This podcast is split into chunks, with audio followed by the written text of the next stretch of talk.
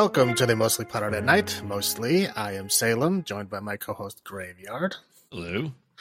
This is episode 27 of our weekly All Things Horror podcast.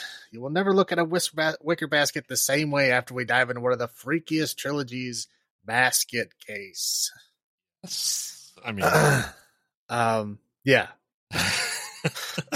uh, yeah, we'll, we'll, yeah, we'll get into it. Um, I, I, th- I think it kind of gets worse as it goes along, but yeah, but we'll discuss. We'll discuss. almost definitely. Um, but yeah, well, we'll start off with the first movie, Basket Case One, uh, which came out in 1982. Two. Yes. 1982, yes. And Graveyard, take it away, buddy. Give us the recap. All right. Well, essentially, we kind of start off with a doctor that's kind of in his house about to leave. And I think I'd say something freaking freaks him out outside his house. Um, he runs kind of runs back into his house, and that's when he decides I'm locking the door, and then I'm gonna lock all my windows. Which I don't know about you, my windows are always locked, and I don't live in by New York City at all, and it's like how how uncommon is it that when your windows are unlocked first and foremost? I just got to point that out. Uh, well, me personally, my windows are always locked, and the storm windows are always down, even in the Right. summer. It doesn't matter; they're always as as locked as they can be. But again, I also grew up a city boy, so I'm I've I've been paranoid my whole life. So that's yeah, that's normal for me. Right. I mean, I'm you know suburban area, but I'm still you can call it city life, right? I definitely never never left my stuff unlocked, but that's weird tangent. But I just found it weird that they go around checking. He goes around checking his windows. Well, know, yeah, this is. I mean, to be fair, this is like a farmhouse. This is like in the forest. yeah, Yeah, well, I, I mean, not necessarily, but at least there's enough trees and wood, re- you know, greenery around them to where you can't see other people. right. Um, so I mean, yeah, it may be in the middle of nowhere. He may just have, you know, good tree lines to block his neighbors. I don't know, whatever. Yeah. So anyway, what he starts going and like goes around, checks all his windows, looking out, doesn't really he sees shadowy figures kind of outside. Um he starts to call someone thinking someone's out there.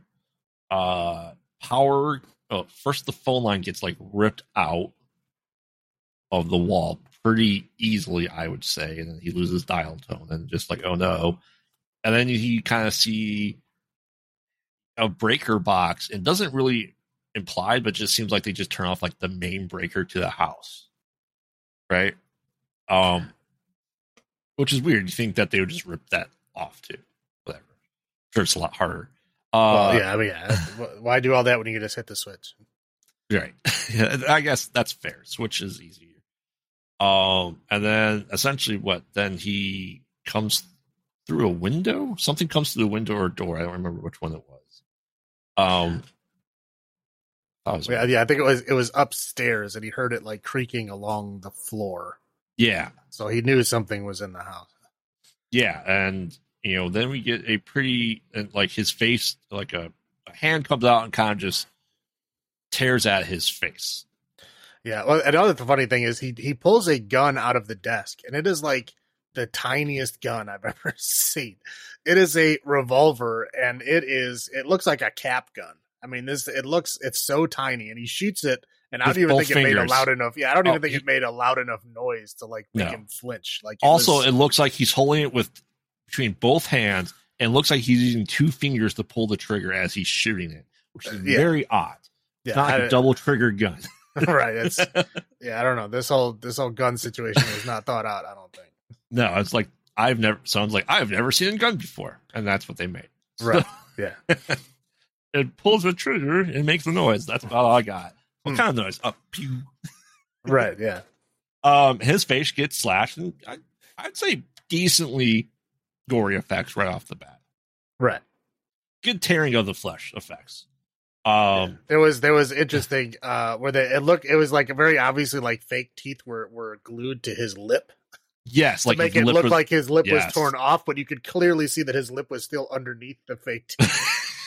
um, but I mean, it it still looked good. I mean, yeah, yes, Yeah. I'm being judgy because I've, I just see a lot of these movies and a lot of effects, so it's very easy to see bad stuff. But um, it doesn't look that bad. It's just yeah, if you look at No. it, you can clearly see that this is And, Am- this- amateur and, and let's get this straight. This is a very indie, very low budget movie. Yes, yeah. I think they Like- made the whole movie for thirty five thousand dollars Correct. With his Correct. and and it has stop motion in it, which I don't know how they did that. I mean, granted, it is not good stop motion, but it is there. No, but yeah, right. And you go, okay, that's pretty good with the budget they had. Pretty good, I'd say. Mm-hmm. I'd say most of the budget is kind of the next scene where they showed New York City actually at New York City, right? Right. Like we we meet Duane Bradley, which he a guy carrying around a wicker basket in a backpack. It looks like he's just backpacking out across New York Uh, City. Right. Well, quick aside here, just real fast. It's super interesting that this is 1982. Mhm. They're in Times Square. Uh huh. Times Square is still the old Times Square with all the porno theaters Yep. and the peep shows and the and the you know the porn shops and sex you know all the the, the movie theaters are all like triple X you know Girls, girls, girls. Yes. Yes, this is Times Square used to be like you know the den of the red light district in all of New York. Like it was it was like Seediest one of the worst areas to be in. Um, Yeah. and they didn't clean it out until I think it was was it the nineties? Was it early nineties, late eighties, early nineties? I think is when they they like went on a rampage and they like kicked out all those businesses and then just like wiped it out and re redid it. I mean, now Um, it's obviously like super clean. Like you know they have. I'm just New trying to Year's remem- there and stuff. I'm just trying to remember if when Jason went there, if it was still the seedy Underground. I think it was, and that was 1988. So yeah, sounds about right. yeah, like I said, I think it was. I think they started in the late '80s, and I think they like finished it up in the early '90s. Uh, Yeah. Is I mean, I don't live in New York, so I can't, you know, give you the the definitive timeline. But it's just interesting to see the old Times Square. yeah, yeah, very, and you know that's probably why it was so cheap to probably shoot there at that point in time. Well, yeah, but not only that, but all the actors in this movie, they look like they just like pulled them off the street. Oh, Uh, absolutely. yeah, they're not like your typical like beautiful actress people. No, these are like they look like real, normal New York people. Yeah. Yeah. Uh, and then like so Duane comes in, we see him with his uh Sigourney Weaver haircut from Alien, which as we discussed before offline, that's a very androgynous haircut that everyone had. But yeah, it was the unisex universal haircut. Everybody had nineteen like the early eighties, the late seventies, early eighties. Everybody had that kind of haircut. Oh, even Jeff Goldblum. Yep. Yeah, I mean, yeah, like everybody had that haircut at that time. Yeah, so and you can tell that they really want you know, so he's trying to find a hotel room. He just you know, just a montage of him going through Times Square, New York City. Um, and they love the neon sign because they show it for the hotel uh Brolin, Broslin, whatever it was, right? Right. Yeah, every lot. time every time they show it, they do the little Yeah. like the the little like electrical crackle. Yeah, Every like time. a fly hitting the neon light. Yeah, yeah. every time. yes. I'm assuming it's just one shot they did. They just insert it and use it over Right. and over, over Correct. again. Um, so essentially, he meets a guy, you know, the hotel owner, which looks like Mario from Mario Brothers yeah, with yeah, with no hat, but yeah, with close. no hat, but yes. And, you know, he's just talking about like, you know, it's $20 a night in advance. You know, I have to pay by noon the next day. And there's just a bunch of New Yorkers, a couple New Yorkers just hanging out in, I would guess, the call it the lobby. I mean, there's like two seats and the room for like two more people in there. Yeah, it was like yeah, it was like a five by five lobby. Like it Yeah. was, I don't even think it was prison cell size. Yeah, and then he takes out a lot of cash and has a hard time finding a twenty and all that, and that's the old school, all like almost all green '80s money, right? Well, Like, yeah. like, is this real? And has like staring at it. yeah, well, they didn't have the fancy markers to test back then. Correct. So like, how are you gonna Yeah. test, dude? And one guy's like, "Oh, he's loaded." Like, I'll leave him alone. And it's probably gonna be like what two rooms, a floor in this hotel. Like it had to have been an old apartment building, I would think. Uh, I mean, maybe. I mean, who knows? I mean, they were, yeah. Well, that's the hard thing to tell about New York is a lot of times they'll take a hotel and change it into apartments, and they sell little studios that are Right. the size of hotel rooms. So, I mean, yeah, who knows? It goes back and forth. Yeah. Um, you know, so he has a he's carrying a big wicker basket with him. Like he's struggling to keep it and just has a lock on it. You go, like, okay, this is this is weird. Um, and he's like, okay, I'm gonna get us some dinner. You know, who's he talking to? Right. So he goes back down, leaves his basket there. He's like, you got any food? You know, we're a good place to get food. What are you looking for? Place across street has burgers and pizza. That sounds great. Um, as he's what walking out, he meets a lady of the night, assumingly, with this really greasy old white guy. Well, Um, yeah. I mean, yeah. Johns always have to be greasy and shady looking. That's just how Right. it goes. Yes.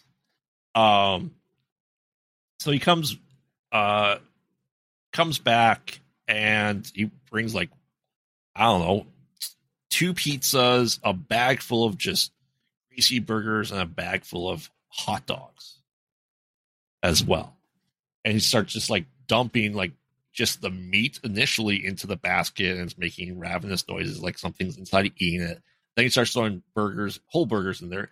Then he starts throwing the burgers with dumps in all the burgers with the foil still on them. And then he starts taking a bite of cheeseburger and like goes.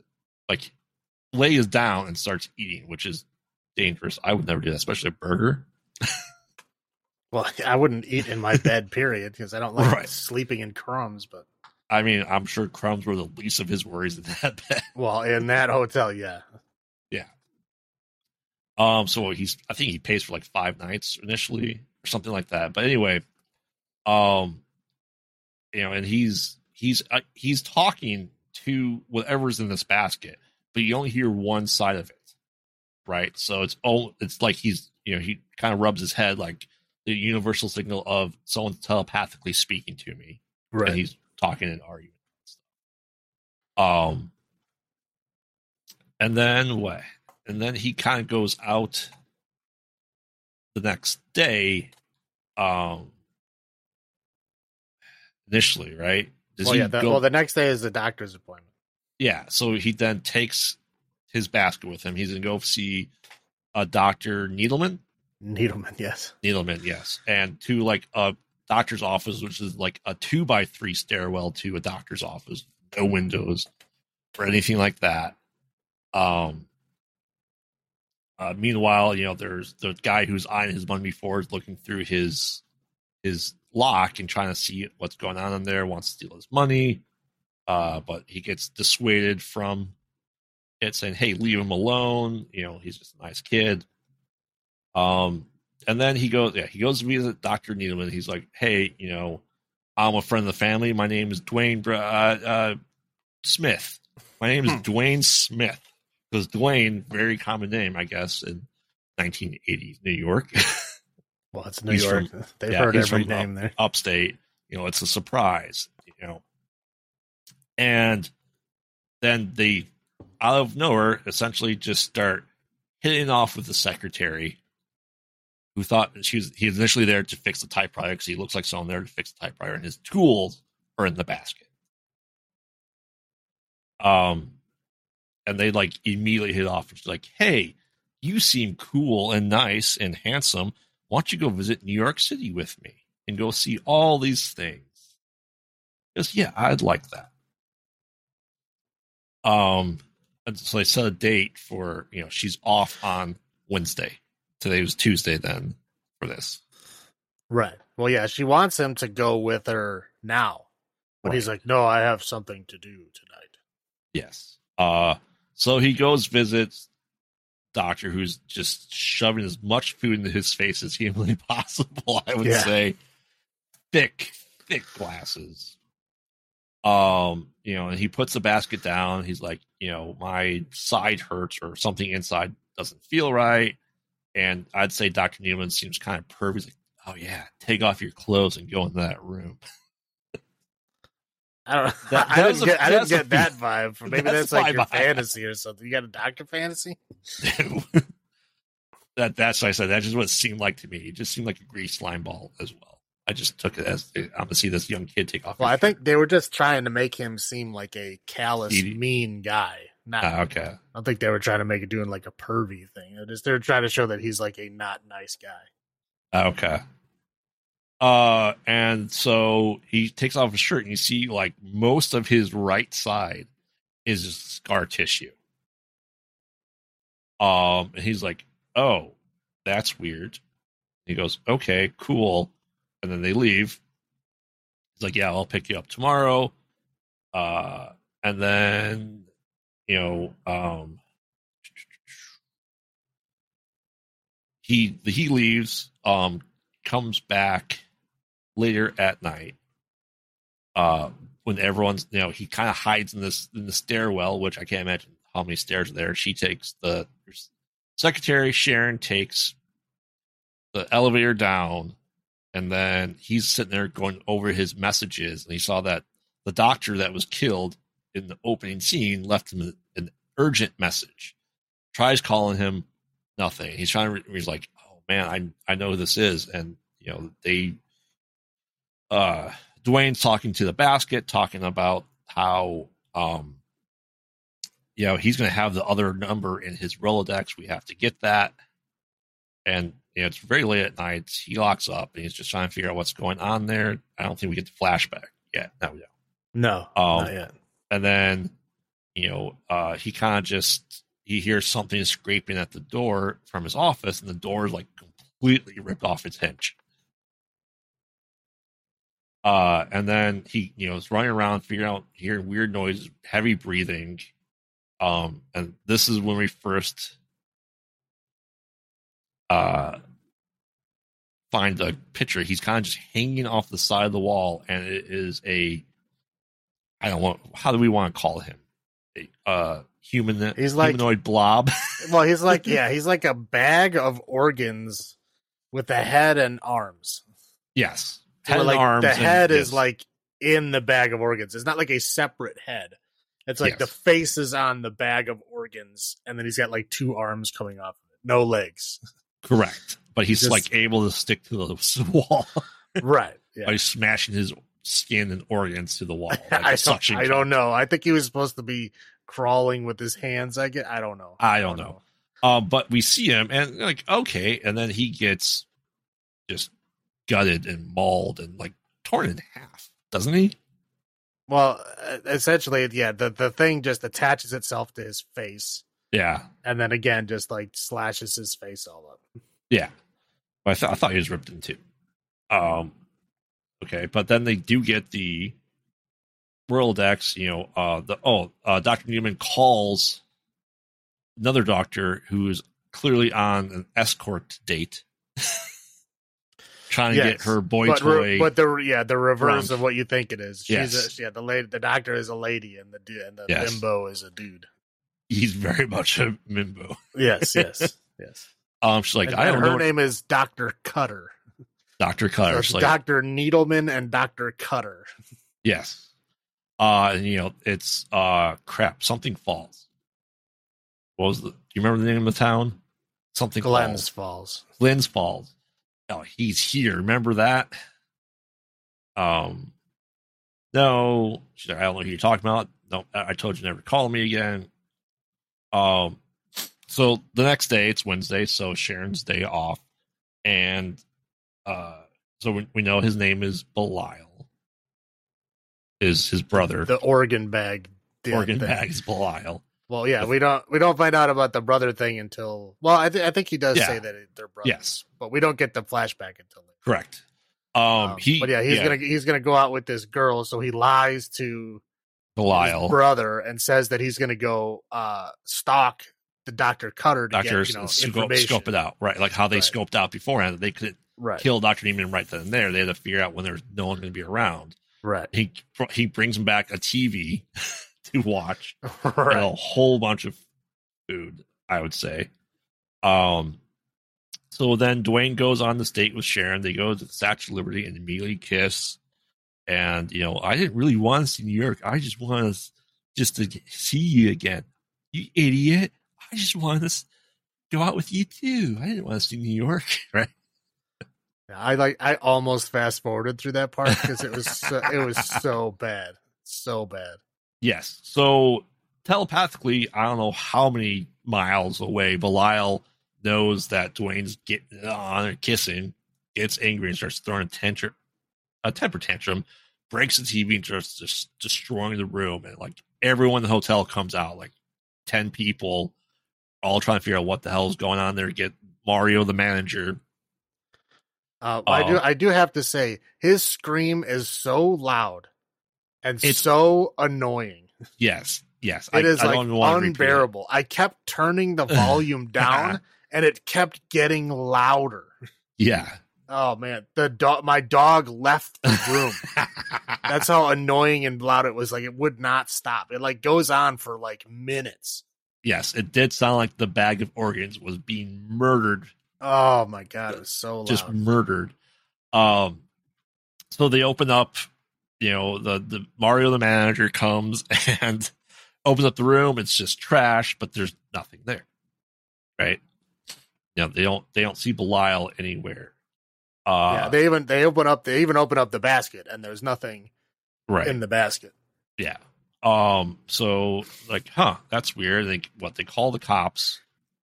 It's not like someone's getting murdered in there, and they go, huh, and then later the shady guy goes in and takes his money or tries to steal his money. He picks picks the lock, which doesn't seem very difficult, and is killed because he's like, "Oh, I'm looking this basket too." And Belial is back in the basket, murders him, and but in his back in his the guy's own apartment.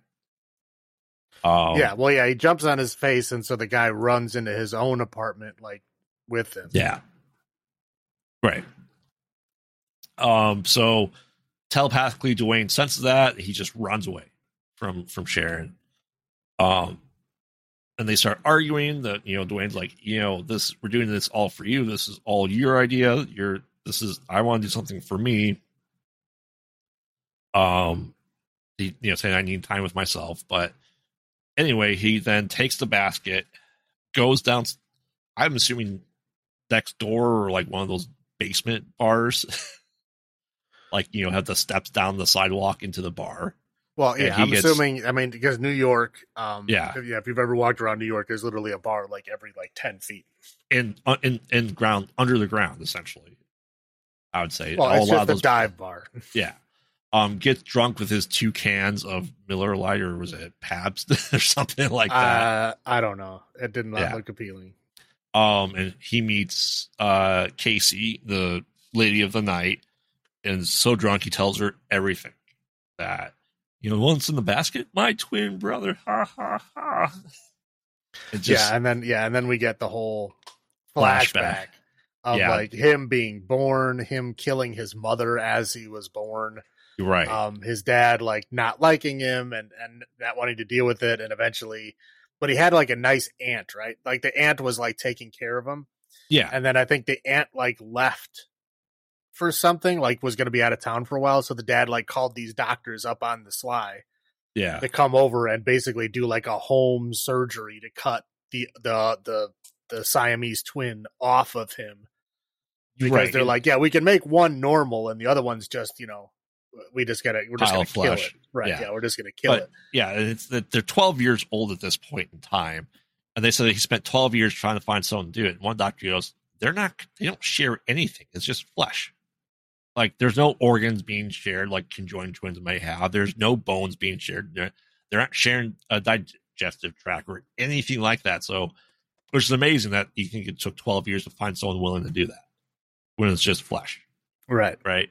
And then the easily most peelable skin I've ever seen. She has like three cuts, but there's blood everywhere. right.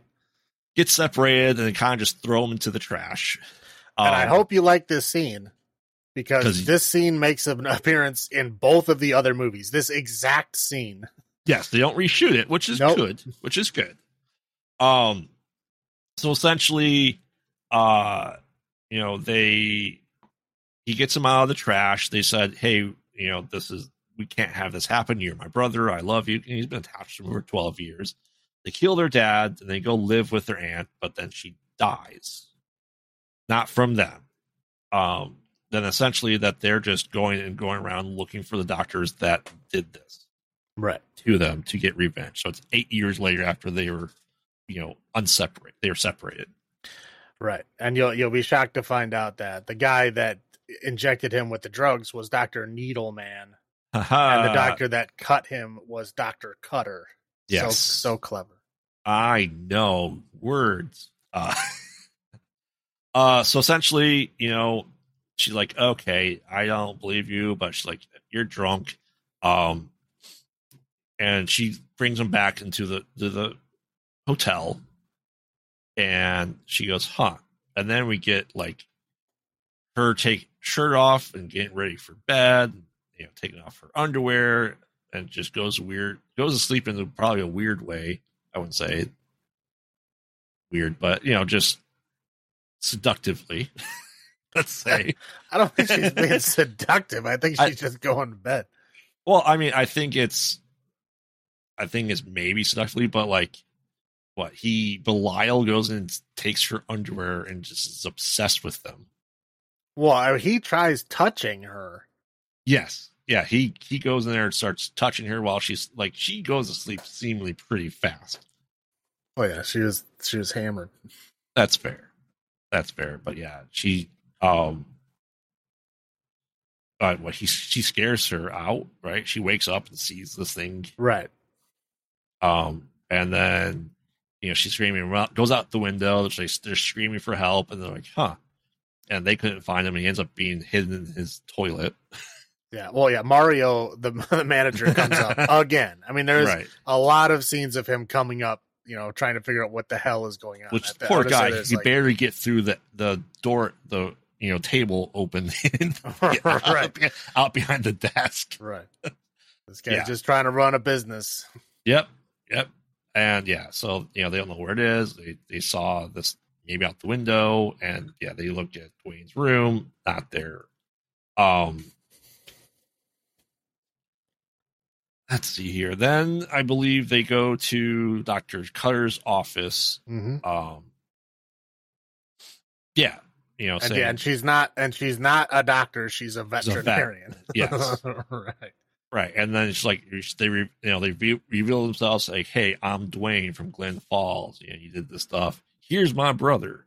Um, and she starts getting attacked the same way, and then just a drawer full of sharp objects just just sitting there like most vets have just that huge ass drawer of every cutting well okay well here's find. the thing i always have this problem because this happens in a lot of movies and it bothers me if you have a bunch of knives sitting in a drawer mm-hmm. and you stick your face in that drawer uh, nothing is going to happen to you because they're not pointed at because up. they're not pointed at you okay like i mean if somebody takes your face and is like grinding it into the ground, yeah, you might get like some slices off your face. You know, I'm not saying that's going to be a pleasant experience, but you are not going to pull your head out and all these knives are going to be stuck into your face. Like they're not sitting straight up in the drawer. Like a lot of movies do that and it just bothers me. Yes, they're perfectly laid down. Yeah, there's no reason that. And obviously, then she dies. You know, revenge has been sought. Right. And, and at this point, we find out that Belial only has one move.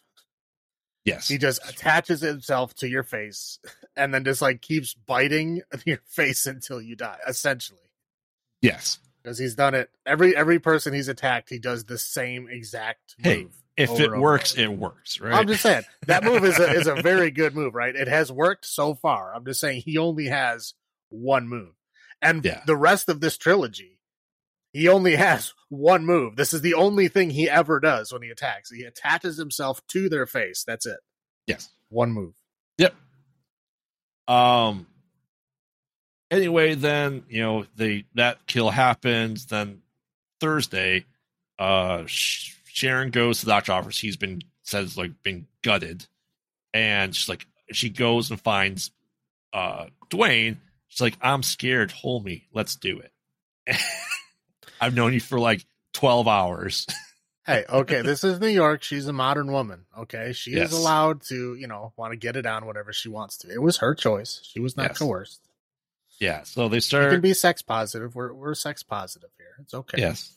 Uh, they start, you know, kissing. They start doing this stuff, and then Belial just jumps out of the basket. He's very upset. And then, like, Duane does, like, wraps her up in the sheet like so she can't breathe and throws her out of the room. Right. Saying they can't be together. I'm doing this to protect you. And then she leaves. And she wasn't naked at this time. Correct. Just so you know, like he wrapped her up in the sheet while she was fully clothed. Correct. Yeah. So it's like, okay, you know, then they have this big argument. Um, and then she, Lyle, or yeah, sorry, Duane goes to sleep in his fully clothed on top of the sheets, not under anything, which is weird. And then Belial's eyes start to glow, and then um, essentially he, we get a Wayne running naked through New York, like fully naked. You see everything. Yeah, yeah. I mean, yeah, we're talking dong flopping and everything. I yes. mean, this is full on naked, and he and he has this weird like side hop gait. I don't know how to yes to describe that, but he is he doesn't look like he's like running a, like a normal person. It's like a limp, but it's not a limp. right. Yeah. It's like and like I said, I call it like a weird side hop gait. I mean, obviously that's yeah. not the thing you're focusing on at this time because, like I said, he's he's dong, full dong, dong flopping, flopping. running down the street. but yeah, I just thought he had a like a funny. funny um, gait. but that yeah, then it goes to Sharon's apartment where she's sleeping naked. Um, As you do. Right. And, you know, starts at her feet, and then it's his hand caressing her breast. Then it turns into being Belial, because essentially he, Belial projected the images of him running naked down the street. So he translated it to, to Duane. Um, and then he starts to, let's unfortunately, rape Sharon to the point of death. I would say. Well, yeah, well, yeah, he's strangling her as he's doing yes. so, or at least I think he strangled her before he did. Yeah, um, and he, you know, Duane wakes up, realizes what's going on there, goes to Sharon's apartment, gets Belial off her, but he finds her pumping her in a puddle of blood down there. Yeah, yeah. I don't know what was happening. I don't know if that was I like his like bag of organs ruptured or something. I don't. I, I don't know. I yes. If he's got like a like one of like a weird like one of those barbed penises that like hurt him as it came. I don't know what happened there. Right. But it was definitely blood as he pulled him away. That was true. Yeah. Yeah. Almost like he's getting atta- like reattaching himself somehow to her body. Right. Yeah. It was. It was disturbing. It was not pleasant. Yeah. So they take him back to the apartment. They have an, an argument. Uh, Belial attacks Duane for being unhappy. Uh, yeah, and he attacks what several multiple people in the apartment, and they end up going falling through the window. He's strangling Duane while hanging on for his life, and then they end up falling and seemingly dead. Both yeah. dead. Yeah, there's yeah, there's like the cinematic shot of them like laying on the street with blood all around, and, and people then the, the camera yeah. like pans out, and then yep. yeah, and then the end. The end. Yep. No post credits. Nothing like nope. that. That's the end of Belial and Duane, as far as we know it. Correct. In 1982. Um. So yeah. Oh, my first thought. I would say, or my first thought. This is definitely not my first time watching this movie. Um, I would say it, I probably saw it the very first time on TNT's Monster Vision or Up All Night with Billy Bob. I saw it somewhere because they did like creature features at one point in time. So I saw like Head of the Class, Pumpkinhead, Toxic Avenger on all on the same thing, right? It was a Up All Night thing. It was the first time I remember seeing this, not obviously in its full glory in probably what 1995 when those were going on. Um, but I remember it being basket case and just a freaky looking cover of essentially Belial. Uh, yeah. And I'm like, okay, this was like I said, I said same time I was watching Pumpkinhead and Head of the Class, which all these we'll get to, but creature features. I'm like, this seemed interesting enough that you know it, it was in the back of my mind to go see it again. Like I like creature features a lot, and I didn't think it was a I for what it was, and like I said, being younger at that time, I didn't think much of it. But yeah, I mean, I enjoy this movie to this day still. I don't watch it very often, um, but it's something that when I went back during my video rental days, I made sure to get the, everything basket case, you know, trilogy and all that stuff. What about you? What were your first thoughts? I mean, do you remember first time seeing this? Um, I mean, I don't. I honestly don't know if I've ever watched it all the way through before.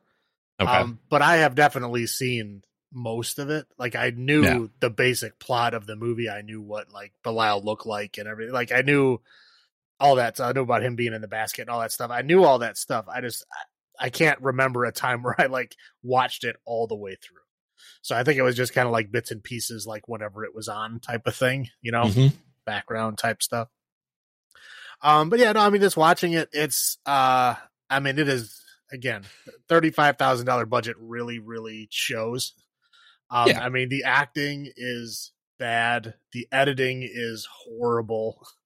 Um, I mean, there's like again, you know, there's scenes where like one person is talking and it cuts to the other scene, and it's like you know different background noise. I mean, like everything's like it's just like so jarring and off. I mean, it's the editing is so so bad. Um, I mean, yeah, there's there's a lot of bad things about it, but there's also like it's just a, a for being what it is for the amount of money that it was. There's a lot of fun stuff in there. You know what I mean? I mean the the the idea of it is definitely original, right? I mean, Oh, that's a, it's a absolutely. bizarrely weird story. I mean, again, it's it's original, it's it's stupid and and fun and campy and again, it's not it's not bad. It is it is bad. It is badly made, but it is not all the way a bad movie. I, one other thought, I, I thought this too rewatching it. It was the first time I watched it, and on the rewatch too, is is this dubbed? Yeah, I felt again, like Right. I felt like, especially Duane. Duane felt dubbed. It looked like it felt like he was speaking a different language. Right. And I thought I assumed it was dubbed as well until we get into 2 and 3 where he talks the same way. Correct. So it's not it's not dubbed. He just talks like he is being dubbed. He's just got a very bizarre manner of speaking. Yes, he does. right. Yes, he does. Right. Yeah. So yeah, Uh, his acting does not improve as as the series goes on. But again, this first one is like I said, it's got like uh, that charm to it. I mean, obviously, if you don't like horror movies, you're not gonna like it. It's you know, Yeah. it's it's it's just a you know goofy, campy you know slasher movie. It's a That's good what it is. time of it.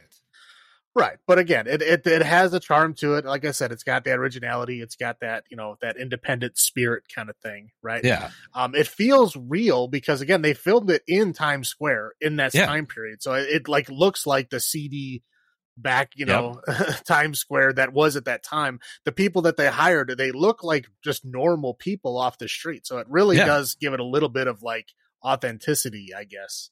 Yeah. Uh, which is uh, like I said, I th- I like all this stuff. I think it's interesting, but again, it just it gives it that that charm, that that interestingness to it. To Yeah. it's it's a fun movie overall. and you may you may be very surprised by this, but the guy Kevin who plays Duane, of seven movies, three of them are these. Yeah.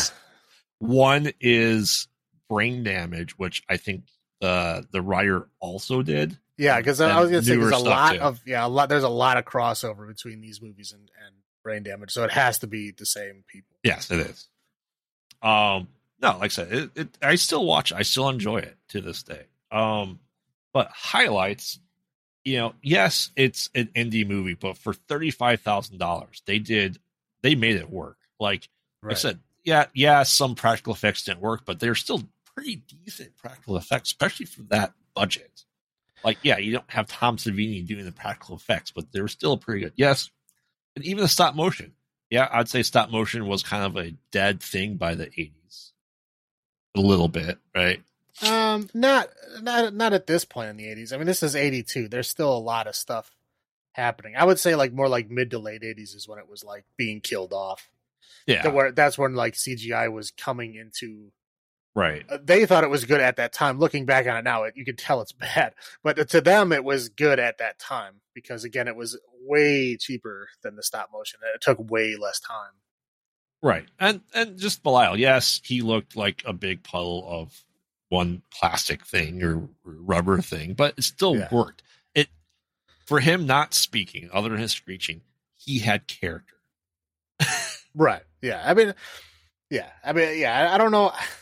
I don't know if I could if I could like give you like one highlight. I think I went over the the things that I really liked about it. I, I said I, I really like the that authentic old school Yeah. Times Square. I really like the the act. I mean, the actors are not good. Don't get me wrong. They're not. They're not good actors. Any no no one in this entire movie is is good. I can't even call out one good person. They're not good, No. but they feel like they're authentic people. Like they really feel Mhm. like these are people that you might actually find in this Yes. area of New York.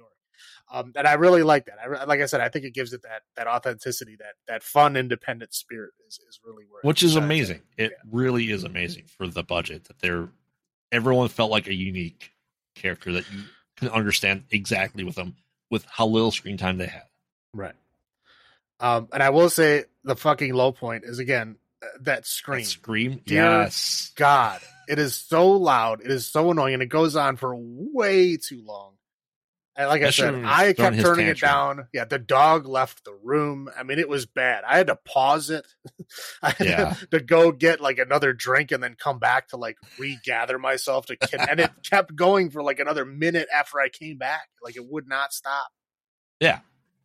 Yeah, that's that is a very fair, fair low point. Low. Also, we we discussed it too. Just the quality of the editing was horrendous. yes, it was. If it if the better if the editing was better, this would have been a much better movie.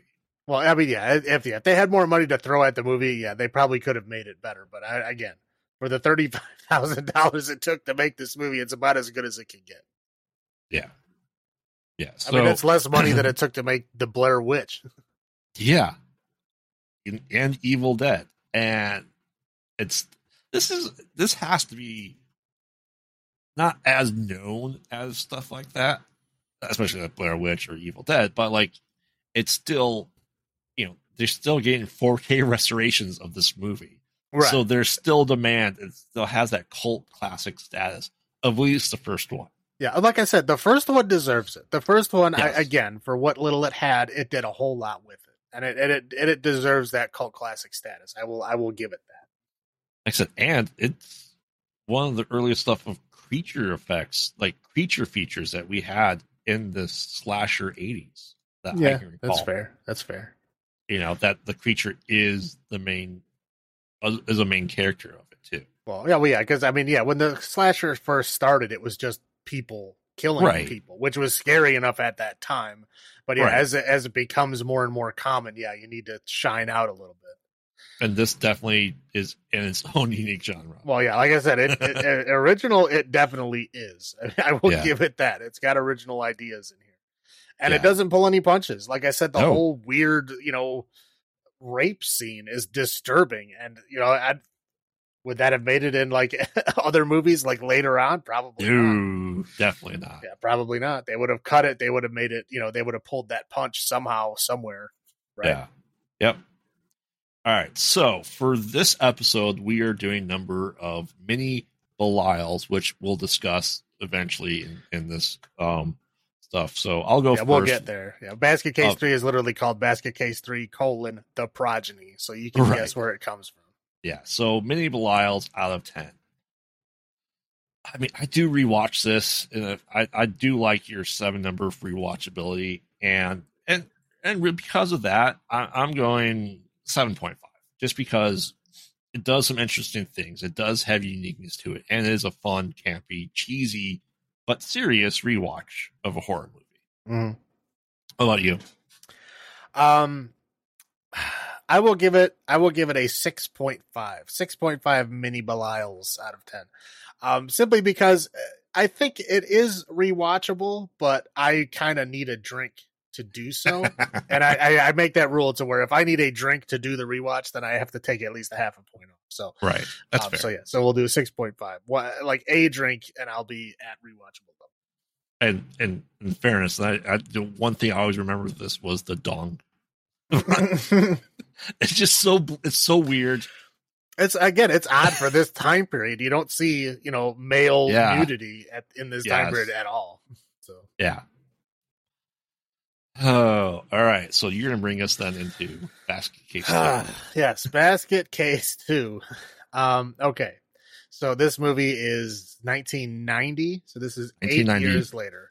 Um, you can immediately tell that the production values are way way higher uh, on this one.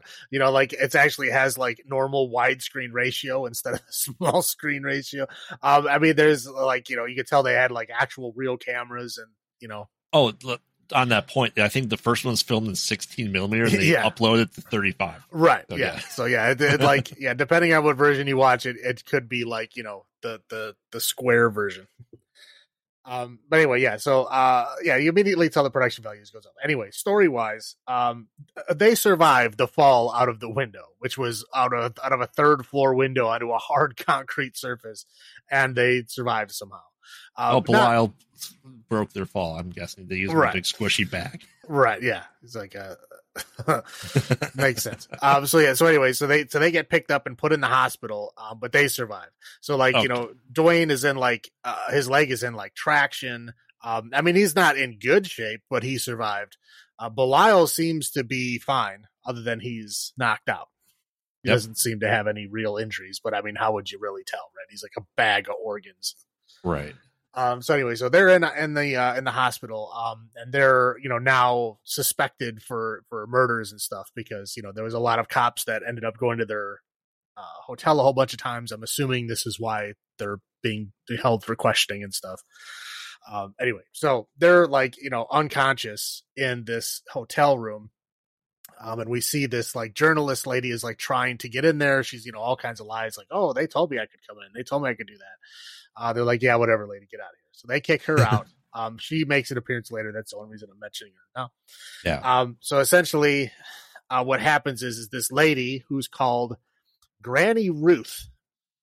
Um, she is, uh, I mean, the, we don't really get this till later, but I'll just say it now because it makes it easier. Um, she is a lady that runs a home for what she calls unique individuals, which are uh, yes. freaks, essentially, right? The old school the old school meaning of freaks, meaning like you know, like sideshow freaks kind of thing. Oh, absolutely. Yes. Um. So anyway, so she is like, okay, these people need my help because they're obviously being, um, you know, singled out because they're, you know, freakish people that they, they though they couldn't have done anything wrong. You know, I need to go and save them. So, well, she also recognizes them, Duane, the name. Right. Right. Yeah. The Brad, the Bradley twins. Right. Yeah. That yeah. The Times Square Bradley twin mass murderers, uh, whatever they call them. Yeah. Um. Yeah. So she gets her like van, like a windowless van. Um. And she and her granddaughter go and essentially break them out of the hospital. Yep. Um. And yeah. So they're you know, sneaking around and escaping the police. Blah blah blah. They get in the van and they get out of there. Um, so they get back to their uh she's got like this farmhouse in the middle of nowhere type thing. I don't I don't even think they said where upstate New York. Is that where it is? I whatever it's it's in the middle of nowhere somewhere. Yeah. Um. So yeah, they bring to this big giant house and they say like, oh, you know, I've got a lot of people like you here. Um. You know, let's you know, and they kind of give us like a quick introduction, and it's like whatever you think of when you think of like oh unique individuals or sideshow freaks these people are not that they are like um you go to like a, a like an effects person, right? You go to like an, a, a studio effects studio and you're like, I need some weird looking people, you know, that look like they came out of a bad dream. And they're like, okay. And they like, with no direction, just make all kinds of weird, crazy stuff. That is what these people are. What if um, a guy has 11 noses? Right. Yeah, literally. I mean, and it's, I think we were, we were talking about this a little earlier. It's like, uh, you take like cartoon versions of like what you think weird, crazy creatures are. Nightmare creatures. Yeah. Right. And then you like make them into real life things. That's what these people look like. So you got like a guy with with teeth that are like three feet long. the, the, the scale up in size, yeah. Right, yeah. They like scale mouth. up and they're like, you know, like you know, sticking out like knives out of his face. You get like uh, this giant head with the big things that like his head is so big he can't move. Um, he has the best, but yeah, a beautiful voice. singing voice, and then he's never ever mentioned again. and the rest of the trilogy. yeah, so you get this dude that looks like a, literally like a big pile of walking shit. I don't know how else to describe it. He looks like a big pile of crap. I mean, that's it. Yeah. Um, you get like what giraffe necked lady with like the hammerhead eyes. Yeah. Um, you get the guy that looks Crescent like moon. Yeah, you get the weird yeah half moon guy head. You get the guy with uh he looks like he looks like a demon with like a, a metal plate for a head. He looks he looks like Chrome Dome, but if he was a demon. Right, right, right. Um jeez, I don't even know. There's more of a oh, there's like I don't know, that big weird looking uh, pinhead guy with like the sloth eyes. Yeah. Franklin or whatever his name was.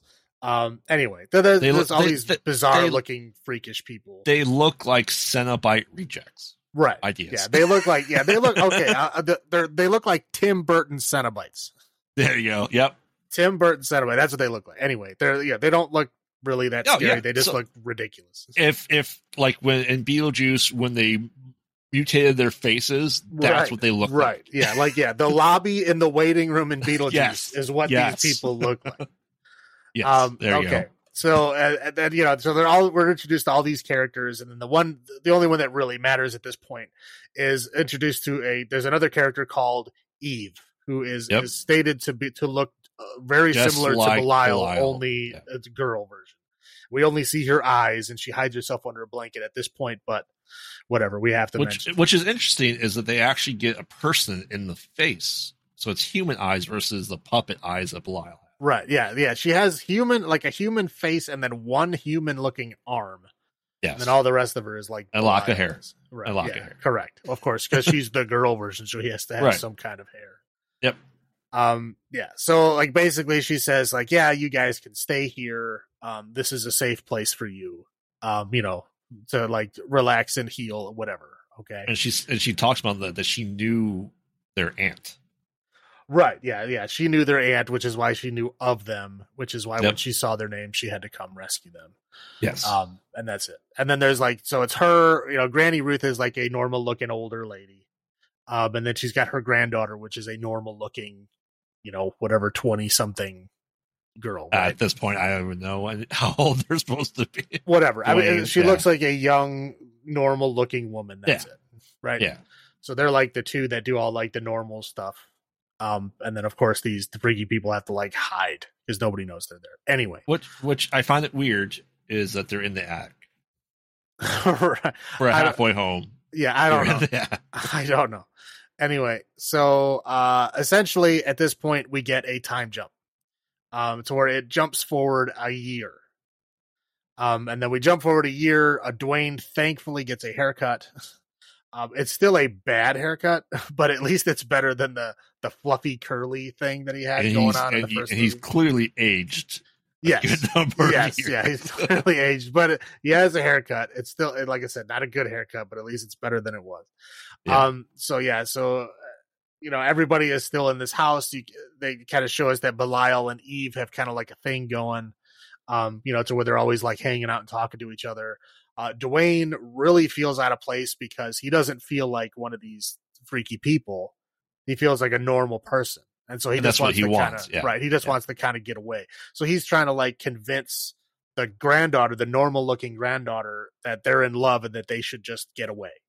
And she agrees that they're in love. Yeah, she kind of sort of agrees. I mean, she doesn't want to leave, obviously, but it's not like she's not saying that like we're not in love or anything. Like she doesn't deny that. So I guess they got something going on. But Right. And, and, and, and, and Duane's point is Belial has a home now and he needs to have his own life. right. Duane, I think, is absolutely spot on in that assessment.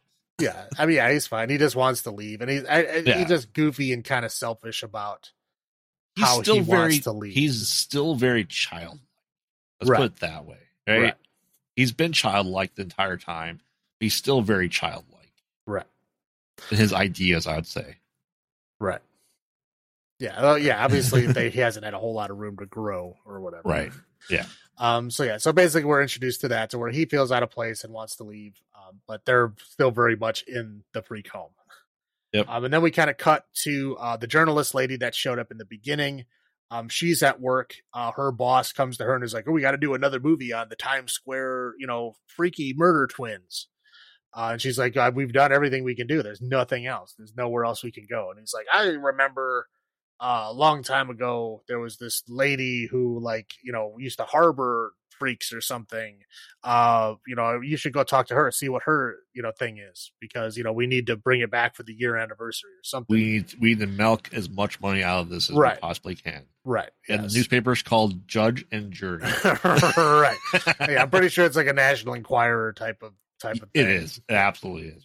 Um. So yeah. So she's like, okay. So she goes like her and this like uh photographer partner of hers uh kind of go out and and they're looking for more stuff. Um. At first, she sees an ad um that some guy has the uh the freaky brother Belial Belial. um in his like sideshow thing. So she like calls him to make a special appointment. She goes out there, um, and she goes and sees that it's not Belial. It's like it's like you know, he just took like a bunch of like bones and like tied them together to make him kind of sort of look similar to that. But like again, No, it, Gran- like Gr- no, Granny Ruth goes there first. She he he gets woken up by the reporter. Granny Ruth gets there first. okay, well, yeah, yeah, sees the mermaid, sees whatever Right. this crap was, right? right, yeah. So yeah, so she is like, oh, so you have you know Belial, and then she goes and looks at it. She's like, that doesn't look like him at all. You know, here's what he really looks like, and she she like brought the basket with her. Yeah, so opens it up. He does his one move, which is, you know, attaches himself to the face and, Yep. and kills this guy. So then, um, yeah, so the journalist lady shows up. Um, you know, she doesn't see the guy. She goes into like the, um, the the event like sideshow tent thing that he's got in his backyard. Dollar Um, store sideshow tent. Right, yeah. it literally in his backyard. Um, and so you know, she sees that the Belial exhibit is like all messed up, right? It's all like Yep. destroyed and torn apart and everything. Um, and then she sees that guy dead in the mermaid tank, Yep. and she's like, "Oh man, you know something something crazy is going on here." Whatever. Yeah, so she moves on to the next uh thing, which is like you know the guy told her to call Granny Ruth to like interview her, so she calls her to interview, and she goes over to the house to do an interview. Um, and she like you know of course they hide all the freaks in the attic or whatever. Um, and so she goes in to interview them at the same time that that Duane and Belial go out to this garage to have a conversation. This is a conversation where Duane's going to tell him that he's going to leave. Yep. He's leaving with uh, the granddaughter. I don't remember her name. I don't know. We could have a name for it by the end of this movie. Yeah. Um, so yeah, so he he's gonna have this talk with Belial that he's gonna leave and, and whatever. Um, while they're having this, you know, conversation with this journalist and, and Granny Ruth. Uh, and Granny Ruth is is, you know, she immediately starts asking questions about the Bradley twins, and she just gets, you know, upset and is like, Okay, yeah, like, you know, this conversation's over type of thing. Like shuts it down hard, like immediately. Yeah. Um, so basically, like walking around the house. As she's walking around the house, um, Duane and Belial come back in. I mean, uh, Belial's in his basket, so like obviously Yeah. you can't see him, but she immediately recognizes Duane. Yeah. Um, and so you know they, Granny Ruth and Duane try to play it off as if they're not who they are, and she's Well, like, they call "Oh, him Michael.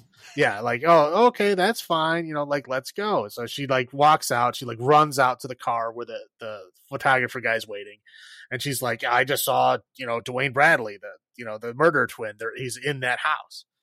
I said like, okay, well, what are we gonna do? And she's like, well, you know, we need the story, we need the money, so we have to do like our own exclusive thing. And if I find them, I get that million dollars. Right, right, yeah. if I don't, you know, I get I get all the money. And so There's a million like, dollar bounty published. James Right. Jonah Jameson style. Get that spider mess. I'll give you a million dollars. right, right. So right. um, yeah. So uh, essentially, um, yeah. So she, I'm trying to think. Okay, she she tells the photographer guy about it. She's got to go back to to town to talk to this detective guy, right? Detective Phil or something yeah, like she's got to go talk to Detective Phil to try to get more information and background stuff out of this. Um, she just tells the photographer guy to sneak in the window and try to get some pictures of him, right? Yep. Um, and that's what he was supposed to do, but he ends up breaking into the house and and like look trying to look around and get the good pictures, right? So Yep. and they they knew this was going on. They kind of sort of set him up. Um, you know, they like Duane was like faking a phone conversation, you know, whatever. They kind of lured him into the house. I mean, obviously if he wasn't as sleazy, he wasn't wouldn't have mattered, but they kind of Right. lure him into the house. He goes up into the attic and he sticks his head up there. Um, and he sees all these freaky people and he's like, oh, and, and Belial does his one move, right? Attaches himself to his face and, and kills him. And then, you know, it's over. Yep. Um, yeah. So then the, uh, the journalist lady is now talking to Detective Phil. Um, she has Detective Phil call them and basically say, Hey, we know the Bradley twins are there. We want to make a deal. So they're like, okay, meet us in this bar and we'll talk about it. So they go to this bar, um, and you know, Detective Phil um sits down and then, you know, th- they start talking and you can immediately tell that the freaks are in the bar. Oh, I absolutely. mean, like you look behind him and there's a the dude is obviously a freak with like a, he has a- a, a fedora and a trench coat on. Well, also you have like the moon face guy from like let's call him Futurama wearing a tiny human mask over right. his I mean, it's ridiculous. I mean, they're not being obvious about it yet, but I'm like, it's still you can see it. It doesn't not even take like barely any observation skills to see this is happening. And this is detective. Right. Yeah. and This is the detectives. The detective basically like thinks he's got the upper hand and is like, oh yeah, so you know you you know you hand over you know Belial and, and Duane Bradley and let us have the bounty and then we'll let you go or what I don't I don't even know what the deal was, but it's something similar to that. Uh, and they're like, how about uh we don't do that. We're freaky people we'll scare you. And so they, they looks around the bar and like yeah, everybody is wearing like ridiculous like fedoras and trench coats with like these goofy human masks. So there- there's no way that if you walked into the bar and saw these freaky people with masks on, that you would be like, yeah, these are legit people. Like Right. these are normal people. There's no way. There's no way anybody would think that. But anyway, so it Well, happens. and she goes, "You're pretty much, you know, you're you're at our control because there's more of us than there is you." Right. Yeah. So of course, what do they do? Uh the freaky people like push him into the back room where Belial is. Belial does his one move. He attaches himself to his face uh, and attacks him and then kills him, right? Yeah. Yeah. So that yeah, they all uh go back to the house. Um I'm trying to think. Well, Duane's Oh, still okay, trying to no, leave. He I- gets with the granddaughter. Right. Well, no, no. Before that, because the the the uh, the journalist lady gets away. Um. So then they basically call her and tell her they're going to give her an exclusive interview, and Yes. they go to her house. Um. And then they basically like you know as she's in her house like getting ready for bed, they like all like sneak into her house and they like all scare her with the you know their freakiness whatever it is um and then they attack her and then they turned her into like a freak too they like twist her face all up Yes. whatever um it's bizarre but of course belial does this. Like no one else does anything. Belial is the only one who does Correct. anything. He does his one move and that's it. So everybody else just stands and watches but they're all present but they just stand and watch anyway. Um so then yeah oh they all won right? You know so they the big win over this you know person that was trying to uh you know expose them. So they all go back to the house and they're all having a big party eating hot dogs and um you know having a good old time right um so then duane and um god i can't remember what is her name I don't know. susan her name oh, is go. susan Yeah. Susan is the granddaughter's name. Anyway, so Duane uh leaves the party, goes and talks to Susan, and he's like, uh, you know, we should, you know, like leave again. Let's, you know, let's let's leave. And she's like, okay, well, let's just like, you know, fool around first. So they start fooling around. Um, and then we get this amazing piece of cinema where Belial and Eve um decide to get it on. So now Eve is totally out of the blanket now, and we can see her in her she looks kind of like Belial, only she's got like one leg Yeah. that like sticks out upside down and backwards out of her body, and then she's got like like, a hair. wiggles like a tail. right, right. So then we like this bizarre sex scene between Belial and Eve, which is just like two like animatronic like you know effects monsters slapping against each other. it's it's bizarre and it goes on for way way too long. Yes. But like the, I felt bad for that lady because there's obviously a lady's head there, yes. and Yep. Belial is obviously just an animatronic monster.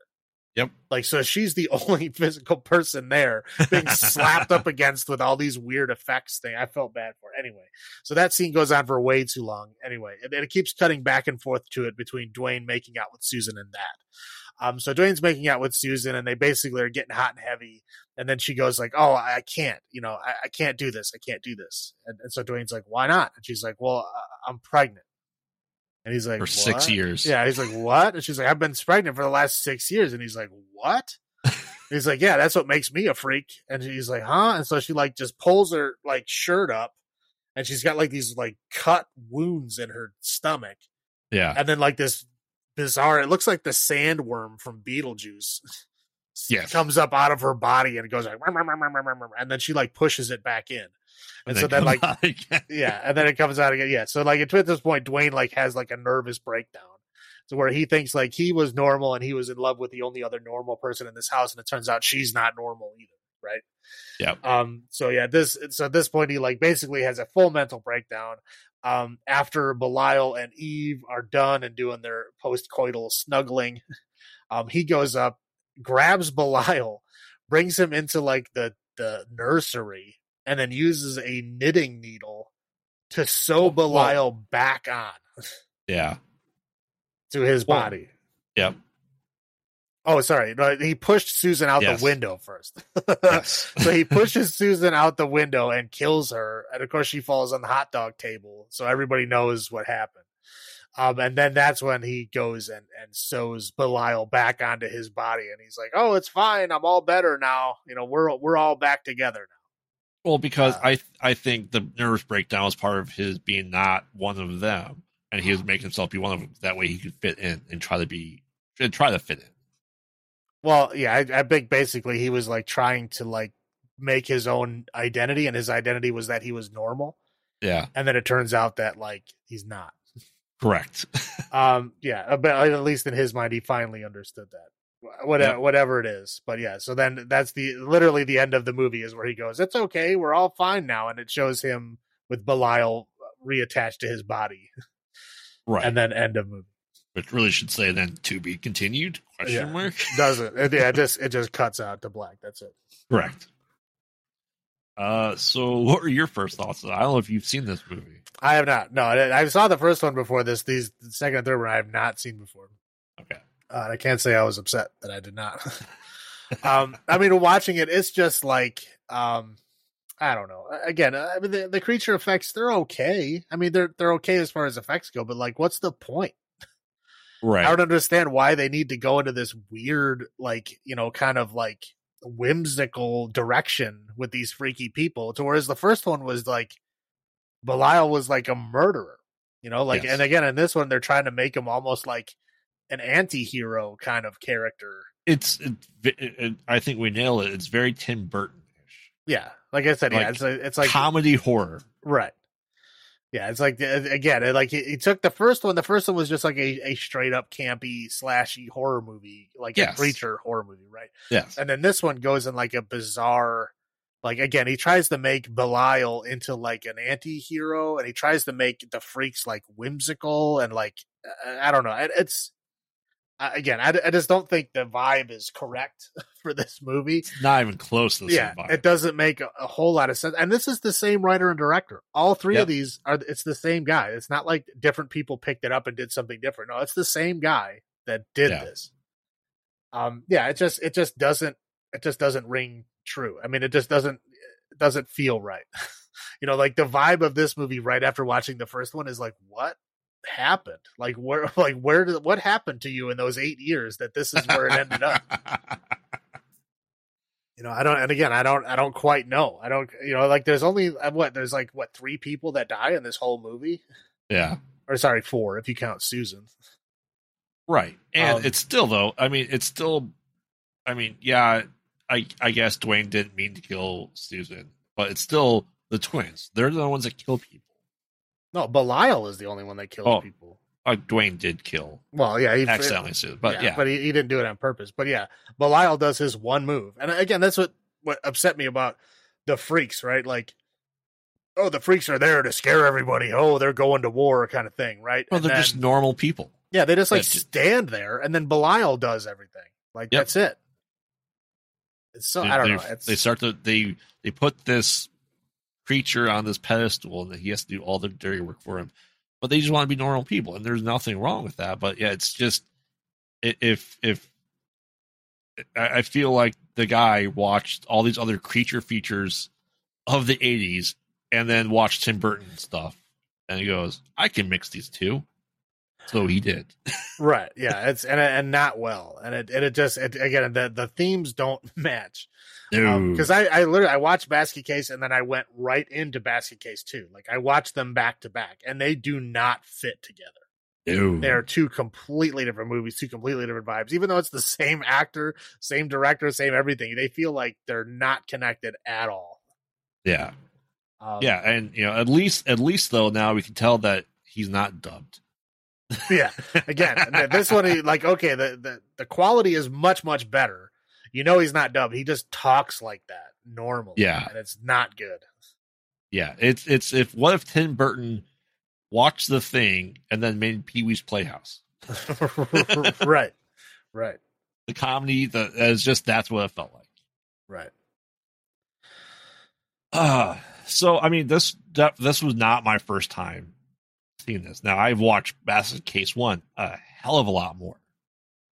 I barely remembered a lot from this movie. I remember all the different things in the attic. I remember the Eve. I remember the creature coming out of her stomach, her baby that's been in there for six years. Besides that, I did not remember Granny Ruth at all. Um, but yeah, I mean, I I when I watched a trilogy, I probably watched all three of them back to back to back. Um, and I did, I I watched these in three different days. But yeah, just it seems like just so far of left field where this movie went. right. It's astounding that he could have easily done another horror movie, but he went more fantasy, bizarre comedy. Right. I mean, uh, like again, I mean, it feels like I'm, I'm just gonna keep coming up with things how it feels. I mean, I think like the I think the Tim Burton Cenobite is is is pretty Yeah. dead on. Yeah, Um, but yeah, but I also say like Disney Nightbreed. you know what I mean? So where it's like, yeah, there's like freaky people, but they're like a like a like a kind of a harmless version of that. I don't I don't know. I don't Right. know. It's it's it's bizarre. it, it. What seems like happened is he goes, "I have money to do more creature effects," right. and that's what he did. Right. And that's literally the whole movie. Yes, Um, okay, I'll just I'll roll right into my highlights and low points then because that's basically it. what it is. They're the same thing. Yeah. The effects. The effects are on one side fantastic. You look at these outfits and, and like, you know, effects that they did for these people, they're amazing. Like whoever did this actually spent a lot of time and a lot of care to make these look interesting. Like and a lot of all of them have to move around and walk and move and and, and they do that pretty well. I mean, as Yeah. far as you know, those goofy outfits look and stuff, right? Yeah. I mean, they did a, a great job. Whoever did it did a fantastic job. Uh, that's the highlight, right? Low point is why?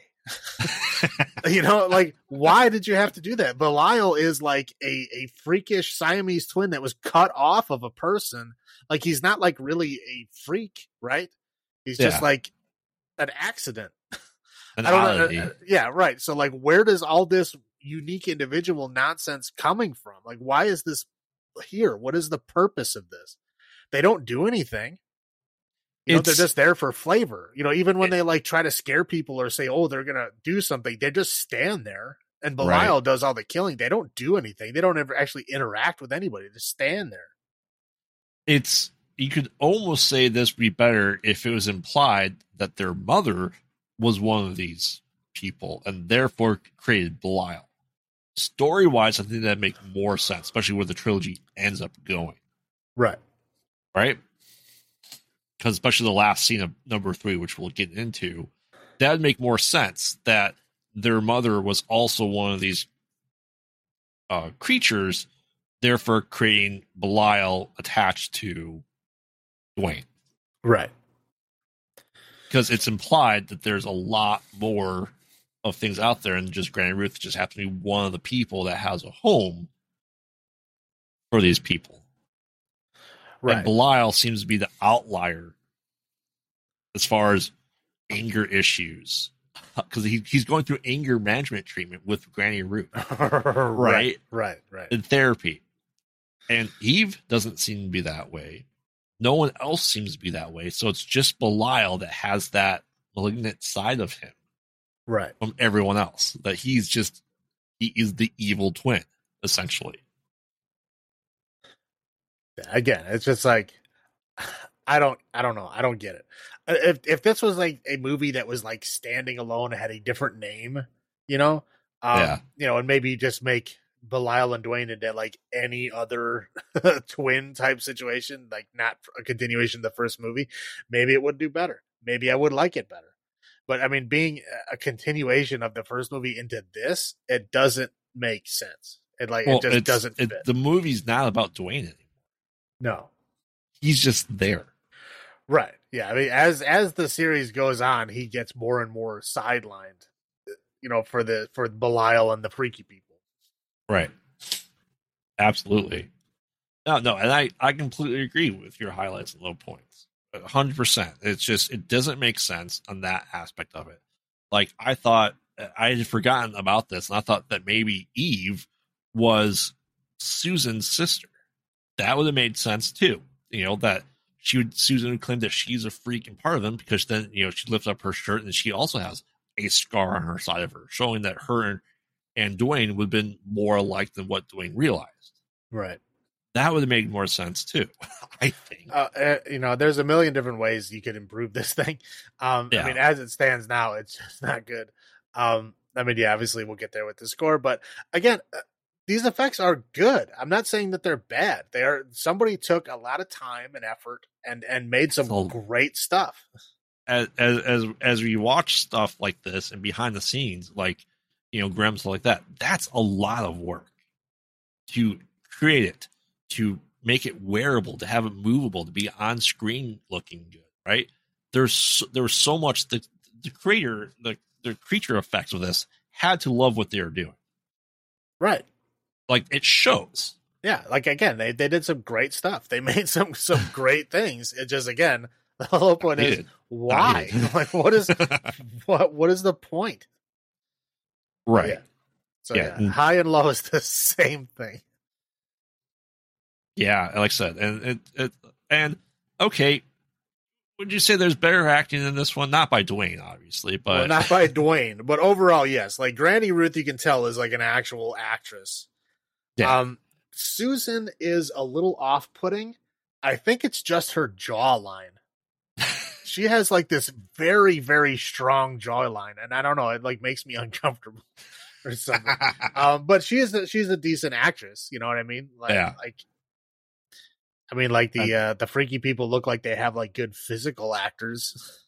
you have to. Um, yeah, but You have uh, to. Yeah, again, yeah, Duane is is not good. He's just as good in this movie as he was in the first one. But yeah, everybody else that's new in this, yes, you can tell they had the budget to actually hire real actors.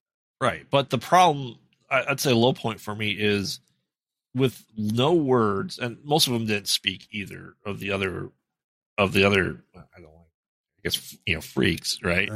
Is Belial was still more of a character. Right? They were just weird prosthetics on people that didn't have they weren't character driven like Belial was in the first one. You like you understood Belial's character from the same lack of talking and motion. And they were just there to fill in the screen. If Yeah. they had less of them that had more character building, it probably would have been better. Yeah, yeah. I mean, yeah, they were this there to fill a theme. Uh, Yeah. and that was it. Yeah, they didn't really have any arcs or individual personalities, even or anything like that. It was just they were just there. Their personality was their what they looked like. You know, Right. Oh, and it. one more thing to discuss what they kind of remind me of. You ready? Uh-huh. Um, do you remember Bad Taste, the aliens? And Bad Taste, Peter Jackson's Bad Taste? No. No? Okay. you, sh- you should look it up and tell me that wouldn't remind you of one of the creatures that'd be in there. um, I'm, I'll, I'll trust you, buddy. Okay. So it reminded me of that too, or just weird creature effects. So what is your, your we'll go with you first, your number of mini Belials out of 10 on this one? Um, I don't know. I again, I was really upset with this movie because again, I watched them back to back. Um, I Mhm. watched them back to back, and it was just it was so off putting. And just I was so annoyed with this movie. Um, but I, I, I get it. There's some interesting things in it. So uh, 3.5, 3.5 3.5. mini Belials out of 10. Remember, we still have one more of these. I know, I know.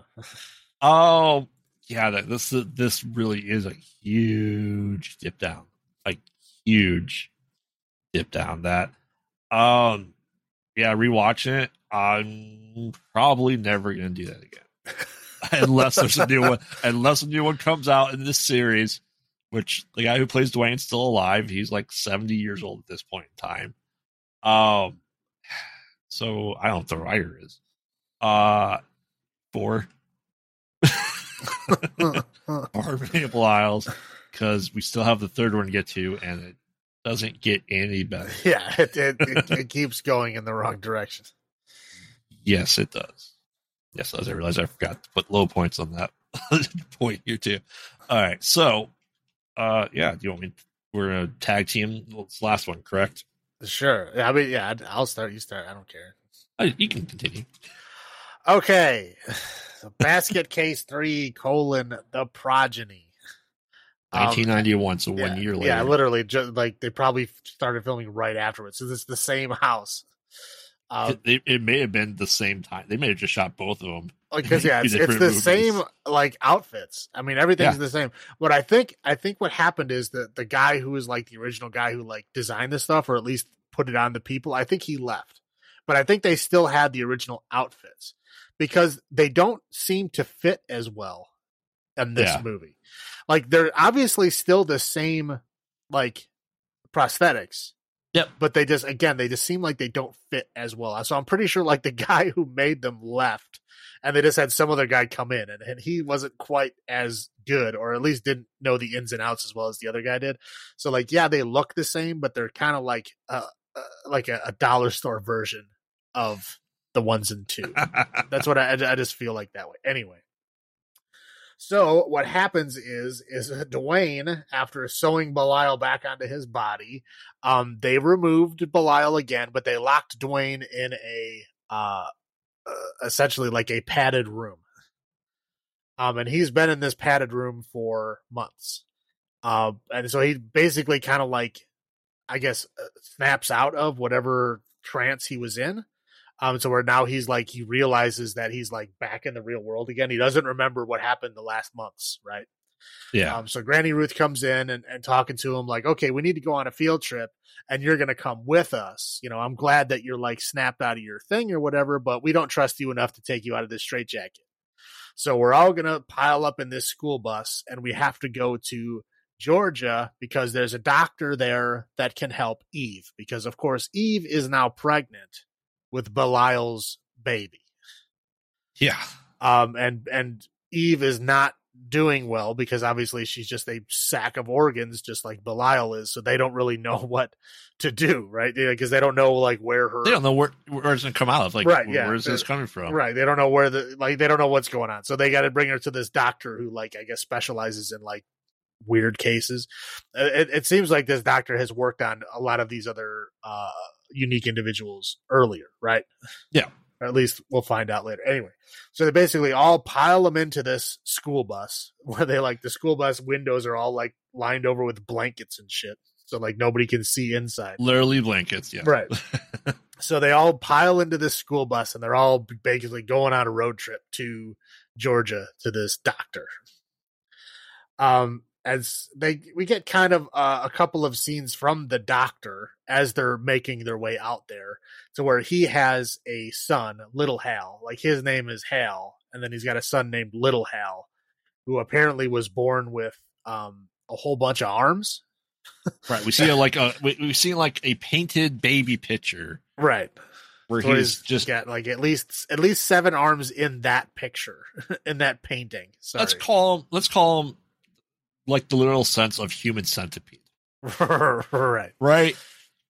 More or less. Yes, that's what it yeah, looks like. Yeah, baby in like a, a baby outfit with like yeah multiple arms, but the head Yeah. looks normal anyway. Yeah. Um. So yeah. So that like the sheriff like shows that he's like friends with Hal, and he waves to little Hal, but it doesn't. I don't think he's ever actually seen him in person. No, he's he, no, he's seen him. He said, "I haven't seen him since he was a baby." So well, he he, saw him as a baby, but yeah, he knows he's weird with a bunch of arms, but I don't think he knows the extent that he it matured into. yes, and Lil Hal is essentially Tim Burton, Tim Burton's Pee Wee Herman with his contraptions. Right, yeah, like an inventor that builds all kinds of inventors that like talk and are all cutesy and shit. Right. So like, yeah, it, like makes the sheriff coffee with his little machine and Which stuff. the cow gets a like a finger in it and it pukes up the milk in the coffee. Yeah, that was uh yeah, I don't know what was happening, but yeah, that was interesting. um so yeah so uh then they're they're you know driving across country they show like actual like highway shots of this bus driving down the highway. which most of the time it's missing its cargo in the back. oh, obviously, yeah. Um, uh, so yeah, so they get to like this small town, and for some reason, uh, Granny Ruth decides to let's pull off and go to this drugstore, and like Franklin, the guy with the the huge head that's got the sloth eyes, right? yeah. Um, he's driving, and he's obviously like super nervous about driving, so he like parks the bus in like one of those normal like angle parking on the side of Yeah. the road. He parks the bus in that, so he's like half on the sidewalk, and the other half of the bus is still like in the street. Um, and Granny Ruth is like, "Yeah, that's fine." And then she goes into this drugstore, and she heads right for the condoms, and she starts filling up her basket with all of these condoms. I don't know what she's gonna use them for. well, she needs extra large ones too. I know, but like, what is like what is happening? Like, She, I don't- I don't Like- understand what was going on. as Right. She needs all the condoms. I think it was just like a shock, funny thing that she was doing, but I don't. Well, I don't think they thought I about would- why. I would say that her her her trip to the condom spin rack was very much of a person buying condoms as a high schooler that they like picking out these other random things along the way. Like, yeah, I need cotton swabs and some Trident gum. right, And Yeah. let me ten packs of condoms. right. Yeah, I don't know what was. I don't know what the point of this drugstore stop was, other than to like be ridiculous. I don't know. Unless um, she just realized that they can procreate and that, that maybe they need Yeah. condoms. Right. So like, yeah, you're talking like, okay, we're talking camp levels here, right? So we're Yes. talking basket case one has a camp level of, I would say like, eh, three, four, right? Yeah. I mean, it's pretty campy, but it's, it's, it's standard campy. Yep. Um, the second one goes up to a, probably about a six or a seven, right? It, it turns up that camp, but it's more like this, like goofy, whimsical version of Yeah. it, as, as we previously discussed. Now the three, it turns it up to like 11, man Yep. It this goes all the way. Is like just trying to be as cheesy and goofy and like off the wall, wacky as possible. It is like ridiculous and it hurts. It hurt. Yeah. It's so bad it hurts. It just won't stop with the goofiness. Anyway, so yeah, like this is this you know one of the the newest things of like her buying a bunch of condoms. You have a bunch of extra large condoms? Like, ha ha, really funny. You know, camp Right. at eleven? Yep. So the, the the sheriff comes in, you know, of the drugstore and is like, "Whose bus is out there?" You know, because of course he's like, you know, small town Georgia sheriff, so he's got like, you know, Andy Griffith's southern idiot accent. And his name is Andrew Griffin. right? Yeah, of course. um, they're like, "Whose bus is out there?"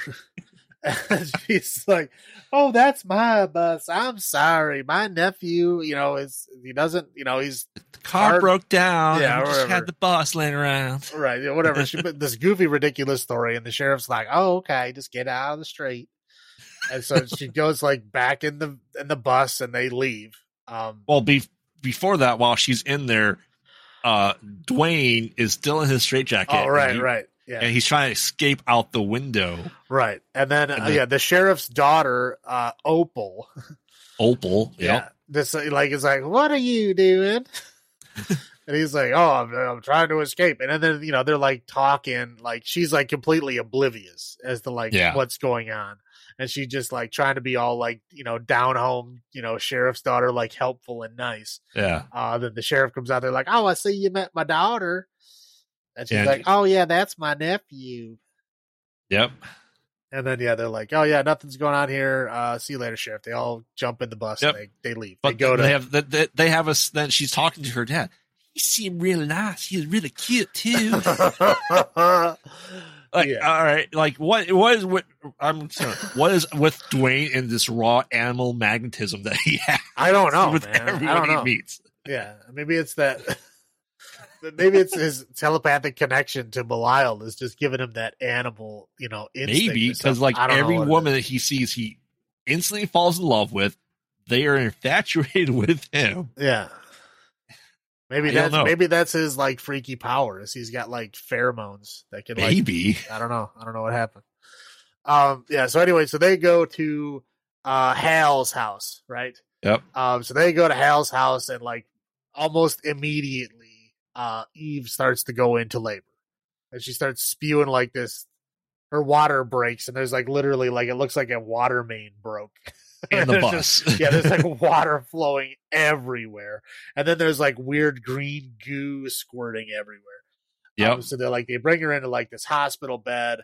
Um, you know, they're all the all the the unique individuals are all like, you know, trying to help and going around and like little Hal is like holding Oh my a camera God. and He's supposed to be God. he's supposed to, Big Hal said that Little Hal's gonna be doing delivery because he's more practiced. He's just gonna be an assistant for him, right? right. But he's there holding the camera and just I mean, he like and they the- literally okay. Imagine if you took somebody in a movie, you know, setting, and Yep. just gave him a camera and be like, okay, um, ad lib some really bad pun jokes, go, Yep. and they just like held the camera on him for like thirty minutes, and he just kept rattling off all these like dumb, stupid like jokes and like you know I don't even know I don't even know what it is, but it, it holds on him for way too long, and it just Woo-wee, keeps number seven, they all Right. came from heaven. right. It's like he, they just keep going back and forth. I'm like, oh my god, just shut this guy up, just stop. It was like Well, this was like it- the yelling in the first movie was like this Yeah. guy. I was like, just shut this What- guy up. What I don't get was because you know he was supposed to be doing this, and they brought Belial in there, and Belial sees Big Hal as a doctor and attacks him. Right, because So he, because is because yeah, Belial hates doctor. doctors. Right. But then this other guy, the little Hal, was supposed to be the doctor, and he was just sitting there being like hamming it up. Yeah, I did. I don't know. I, nothing makes sense. But anyway, like- yeah, If twelve, uh, essentially twelve kids are born, they're like they're just he's they're just like a string of lights all attacked together. yeah, exactly. I mean, That's but, what- that's the exact line from the movie. yeah, I mean, I don't even want to repeat all these horrible, stupid jokes this guy says, but I feel like the camera's on him for like five full minutes, and it just he just won't stop. Oh my god, This sounds probably behind up. the camera. Just keep going. Just keep just just right. just yeah, keep just, going. just do Keep- it. keep Just up. do it. Just go, go, go.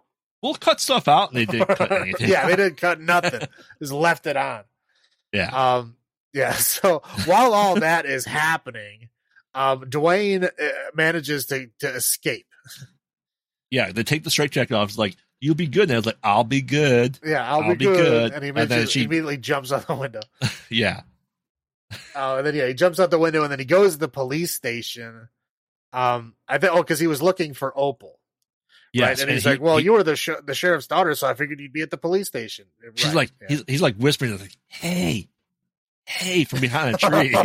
right? Who's that? I don't remember your name. Uh, Duane, is that you? yeah, I don't remember your name, but I'm in love with you. Like, yeah, Right. just crazy guy. Anyway, yeah, so he, he yeah, he basically like accosts her and and makes her feel extremely uncomfortable to the point where she like they go into the police station. Um, they basically uh get he gets ID'd as Duane Bradley. Yep. Um, so then they lock him up in this Yeah. in this cage, right? And so then they're like, oh well, you know, uh, you know, I, I know they were going to Hal's house, so we need to send out people to Hal's house to see if the other brother is there. Yes. Um, so the the other cops leave and go there. Um, and then as that's happening, um, she decides she like takes off her like you know down home flannel dress that she was wearing, and she's wearing like a, dominatrix outfit. Full on dominatrix, Right, where she has it. a bullwhip and the, j- and the levers to release the jail cell. Oh my god, it's it's ridiculous. Anyway, um, so so these other these cops go to the house, um, and they they're looking in the windows, and at this point, uh, all the babies are born. There was like twelve babies were Yep. born, um, and they're having a big ass party to celebrate. Yep. Um, and so the cops, you know, see all these, you know, uh, unique individuals through the through the window. So they're all like, "Oh my god, you know, craziness is happening. Belial's Well- got to be in there." and they have they realize that there's still their reward in place from the previous movie because it's essentially only a couple months later, right? Right. Yeah. So they're Well- like, "Oh, we're going to get ourselves the million dollars from the judge and jury newspaper." Right. Yeah. So yeah. So they they sneak in a window. Um, they go to the door. They open the door. The party's happening outside the door. Um, Yeah. they're they're trying to figure out how they're gonna like get in there when they realize that something is underneath the covers in the bed. Um, and they they basically the covers pull back and the, and Eve is there, but they assume Yes. it's Belial. Yeah. Uh, so they shoot and kill Eve, Eve. Yeah. um, thinking that they killed Belial, but then they see the basket full of 12 baby Belials, mini Belials, yeah. Right? So they decide that the best course of action is to take the babies as bait, I guess. Um, or as as a like as a leverage. leverage, yeah, to get Belial. Right. Um, so they, but they, but the thing is, I don't get it because they thought that they killed Belial in the bed. I don't. know. They, maybe they're just going to take that for the reward instead. If, Right. I, I, don't know. they're thinking know. if there's a one million dollar reward for Belial, we got twelve of Belial right Yeah, here. I don't know. I don't know what the, the this whole, the whole logic of this situation didn't make any Country sense. me. bumpkin deputies, yeah, Right. Yeah. So anyway, what but what happens is they steal the twelve babies and they bring them back to the police station. Um, Yep. and, and at this point, the sheriff, um, you know, comes back, basically calls in the guys that are off go- bowling or whatever, yeah, Um, and then he's he decides he's going to go to the house, but then everybody else has got to hold down the fort. Well, this is after after you know realizing his daughter's trying to seduce another prisoner. Right? Yeah. Yeah. She she he catches her in the act and is not surprised at all. What I tell you about this opal? right. Yeah. So like obviously Gotta stop seducing the prisoners. right. Um, so yeah, so then she puts her flannel dress back on and then takes one of the baby Belials that she now thinks is super cute and is gonna keep it as a pet. as a pet, which angers Duane. Well, yeah, when she shows Duane that, Duane gets pissed because then he's like, Oh, I guess my brother had his babies. Like, that's my brother's baby. You can't do that. Yeah. Yep. Um, so yeah, so they're all trying to hold down the fort in uh in, in this place. And of course all the uh well, I think it's just they just bring Belial there, right? Yeah, because the sheriff comes back, sees you know Eve dead, um, breaks in and sees that they're all mourning that Eve's dead, and they'll have like a burial session procession going for her. Um, but yeah, I think Belial no Belial goes and after the baby. Because Belial goes by himself. Yeah, Okay, that, that's I, I just I knew Yeah, Belial 'cause he- ended up at the police station. I because well, I think because I think the thing was that after the sewing incident, Belial stopped talking to Duane telepathically, and then he realized that there is something going on there, so he taps back into it, is able to kind of see through his eyes. He realizes that his brother's there and one of his babies okay, are there after you know Eve got killed. right. Um. So yeah. So essentially, uh, Belial gets into the police station, um, and basically just kills everyone. Yep. Uh, he kills what I think there's what four cops. Yeah. Um, he kills them all in like you know terrible, goofy ways. Um, the one girl Opal falls down on the baby Belial and squishes him. And Yep. like literally, they show him squished with like two ass cheek prints on his Yes. squished body. It's so stupid. Yes. Um, so now he just has eleven babies. yep. Only um, eleven. Yeah. So yeah, essentially, yeah, so yeah, Belial and Duane now escape.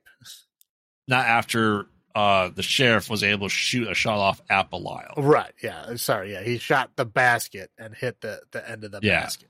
So he was oozing out Right. blood. Yeah. So then, yeah, as Duane is running away, he takes Belial out of the basket and sees that he's bleeding, but it looks like it just hit his arm Yeah. or Belial's arm. Correct. Yeah, and so he realizes, you know, we have to do this. Like, I know we've had our issues, Lyle, but we got, I gotta make this up to you. You know, what if you, what if you get, what if you get, what if you get crippled from this? You know what I mean. Once again, legit line from the movie. Right. So then he con- talks to Lil Hal, who then has this weird montage of him constructing something, and then he gets blue. T- uh, Duane gets the blueprints from Lil Hal and just randomly points at stuff on the blueprints.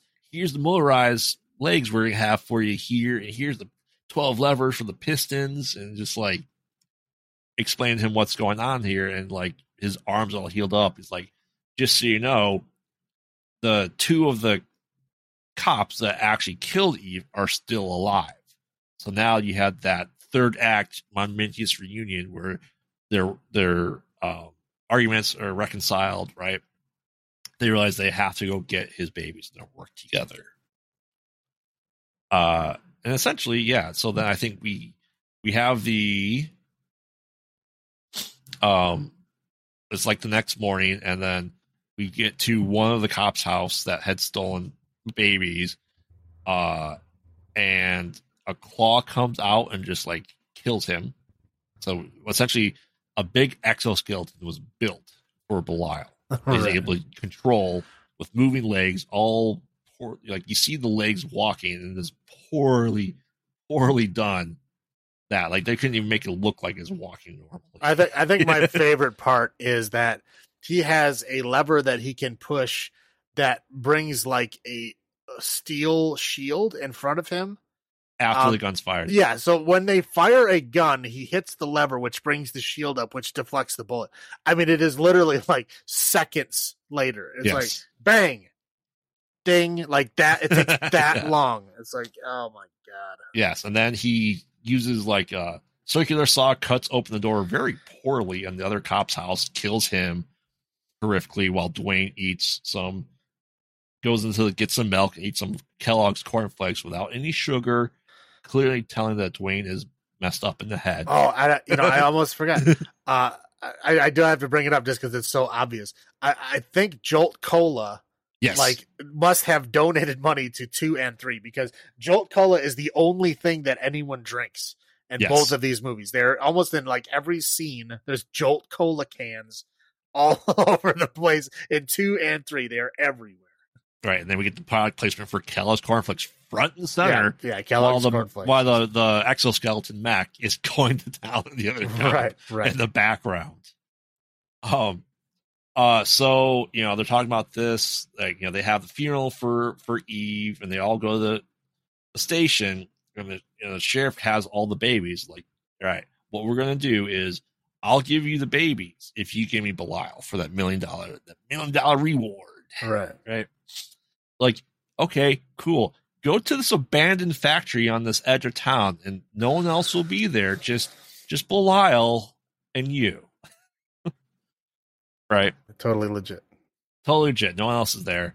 Um, and he shows up, and this is where he starts shooting at him. That's where he has that shield blocker. He gets the upper hand. He's able to trip up the mech, and he's about to hit him down, and then he falls onto the um babies and gets eat, essentially eaten by them. Right? Right. he falls in and just get eaten. And you know, like uh Duane's like, that's a lot of little Belials. um and then oh sorry. While since no one else is able to go there, they all go to a makeshift Burger King slash McDonald's on, on their bus as a fast food restaurant. They go in there, scaring away, start eating all the food, and then she places an order. And the cashier is played by the lady of the night from the first movie Casey. who yeah. does Casey, who does make an appearance in the second one as a reporter, interviews her over what happened. You know, and she looks the same, but I don't know if she's supposed to still be Casey. I don't know. Nine years I mean, later, it might be. I. I, it's never. It, you, clearly, it, you know it's her. right. I'm assuming. I'm going to go ahead and assume that it is Casey. That she cleaned up her later tonight lifestyle after what happened, and then went to go work at this fake Burger King slash McDonald's. That's very possible. Um.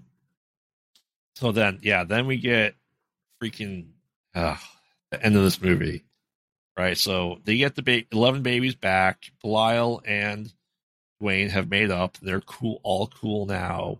And then the fake, uh, uh, uh, uh, uh what was the talk show host? Not is it Gerardo Yeah, I think it was Gerardo or Ger- Geraldo? or, or Fernando or something. Well, Oh, well, Geraldo then- is the real guy. yeah, that's what I'm saying. They're making Oh, fun yeah. of Geraldo yes, they're making fun of Ronaldo. Geraldo. Right. and you know freaks and the women who love them. Right. and then they crash the backstage. All all the you know different people come out and they you know, saying we're there's more of us. We're not going to hide in the shadows anymore. And like you know this is Granny Ruth talking and she ends with like have a nice day. Right. end of movie. End Wah, of trilogy. And see that part that part you know you know freaks and the women who love him is what made me think that maybe their dad was in love with one of these different people, right? Uh, I mean, created it's possible. He seemed to like really dislike freaky people, though. So That's true. And the people that were on the stage ran away from the people backstage too. uh, yeah, The two Right. guys did. yeah. Like the one weird. guy had like a donkey head. I don't even know what the hell was going on He, there. he had he had jackass noises coming from. The other one had like a foot in his head. I believe something like that, right? right. So end of the basket case trilogy. Uh what are your first thoughts? Ah, man, I don't. You know, I don't even know what to say with this movie. This movie is, like I said, it turns the camp way, way, way up. Um, Yeah. it's just more like just goofy, wacky. I mean, this is this is the kind of campy stuff that I just despise. It's just it's not good. It's not even done through like an interesting way. It's just there to be there. yeah. I don't know. I I don't know. This it just there's so many times where it just takes turns that just don't make any sense. I mean, it starts in two, you know, where it just takes these turns and turns and turns, and then the third one is like, oh, you know, all these unique individual, you know, are gonna we're going to war, and then they don't do anything. Right. They do So, nothing at all. Belial's the only one that's ever Yeah, killed. Belial. They just throw Belial at people, which is what they always do. They, they Belial kills everybody. They they they assault the police station. Yeah. and like all these, you know, unique individuals are dressed in like you know combat gear and stuff, and then Yep. Belial's the only one who does anything. It, it just doesn't make any like. Why are they there? What is the point?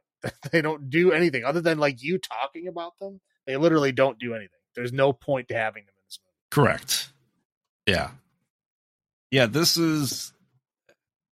Uh, I'm gonna go with unnecessary movie to be Yes, yes, yeah, I completely agree with that. they could have ended it with two and make it go back full circle with him being, it, with him being sewn back on. I would have accepted I'm okay that. with just one. I'm okay with I- just one. that's that's We fair don't need two at all. I definitely did not remember much of this one, other than the ending, Well, yeah. just because it was so stupid. it like and for anyone listening you know we we joke about cheesiness my love of campiness and stuff like that especially on our new website that we have up there that i a purveyor of cheese right that i like to watch really bad movies. This is one i just i can't watch. Like i'm pretty sure i own i know i own this on dvd it made it to dvd i don't think this is gonna get the 4k restoration that basket case Well, did. yeah, I highly it doubt shouldn't. it. Like this, this is like below like you know the Killer Tornadoes attack France level of campiness. Like it's that bad. I can't watch it. I had a hard time watching this because I was falling asleep because I was so disinterested in this movie. Huh. Watching this in the middle of the day. I don't sleep in the middle of the day. Like this is that bad for me, Yeah, it's it's a horrible, horrible movie. and I'm sorry. but we, I'm, I'm sorry. I well, uh, as long as they don't come up with another one of these, I never have to watch it again. So, Well, I want I want to talk that's good. briefly. I want to talk briefly on that end of this. no, Um, no I- more. There's no more of these being made. I I'm it'll make be, it- it, if they say they're filming it, I'm going to go and stop it. um, I don't think there's highlights. I mean, that's that's very fair. um, I will say I liked Opal's outfit. That's a highlight for me. The Um, dominatrix outfit, yes, that was don't. I don't like. I don't like her in the outfit. I just No. like the outfit itself. I don't want to wear it. I just think it would be a, a cool outfit for someone else to wear. That's not her. yes, But that outfit, uh, it looked. I mean, it was a cool outfit. That's it. It- it- That's all I got. it is very much a trope of I think it's those two things is you have the young farmer's daughter that's like that, or you have the sheriff's daughter, which we get in that we got in freaking uh uh Halloween four. right. Right. the sheriff's daughter was like that. But Dominatrix, like, what's funny is they show the levers of him, them closing stuff, and the bullwhip was not there. but then she goes there, and the bullwhip is there. right. It, it was so out there, so unnecessary. and I think I think you're right. They go number two is like, all right, well, we maybe maybe they got a loan for the money, and they still realize like, oh, we still have like thirty thousand dollars. Let's make another one while we're here. right. Might as well, right? right. Yeah, but uh, yeah, again, three completely unnecessary. I I really really hope they don't make another one. Uh, Low point Please. is Duane is not part of the story at all. really, Like, he's yeah. he's he's reconstituted and accepted that. Yeah, yeah, okay, you don't have to be normal. You don't, and we're not saying normal is the way to be, but that revolutionary thing that was the idea behind it. Obviously, this was bad enough to kill the franchise, yes. right? It's dead. Uh, and Uh, we can only good reason. For good reason. dead. For good reason. Now, I could see them doing that, but low points, yeah, definitely the entire movie. They still didn't really talk. They had more people there, more unique individuals that weren't there before. So they had a little bit more money to help make Little Hal I don't know, black or red star pinata face guy. I don't know what else to call him. Right? right. You know who I'm talking about. Yes. Yes, I do. that's always front center of the dancing of the party. Uh, and the reporter is gone.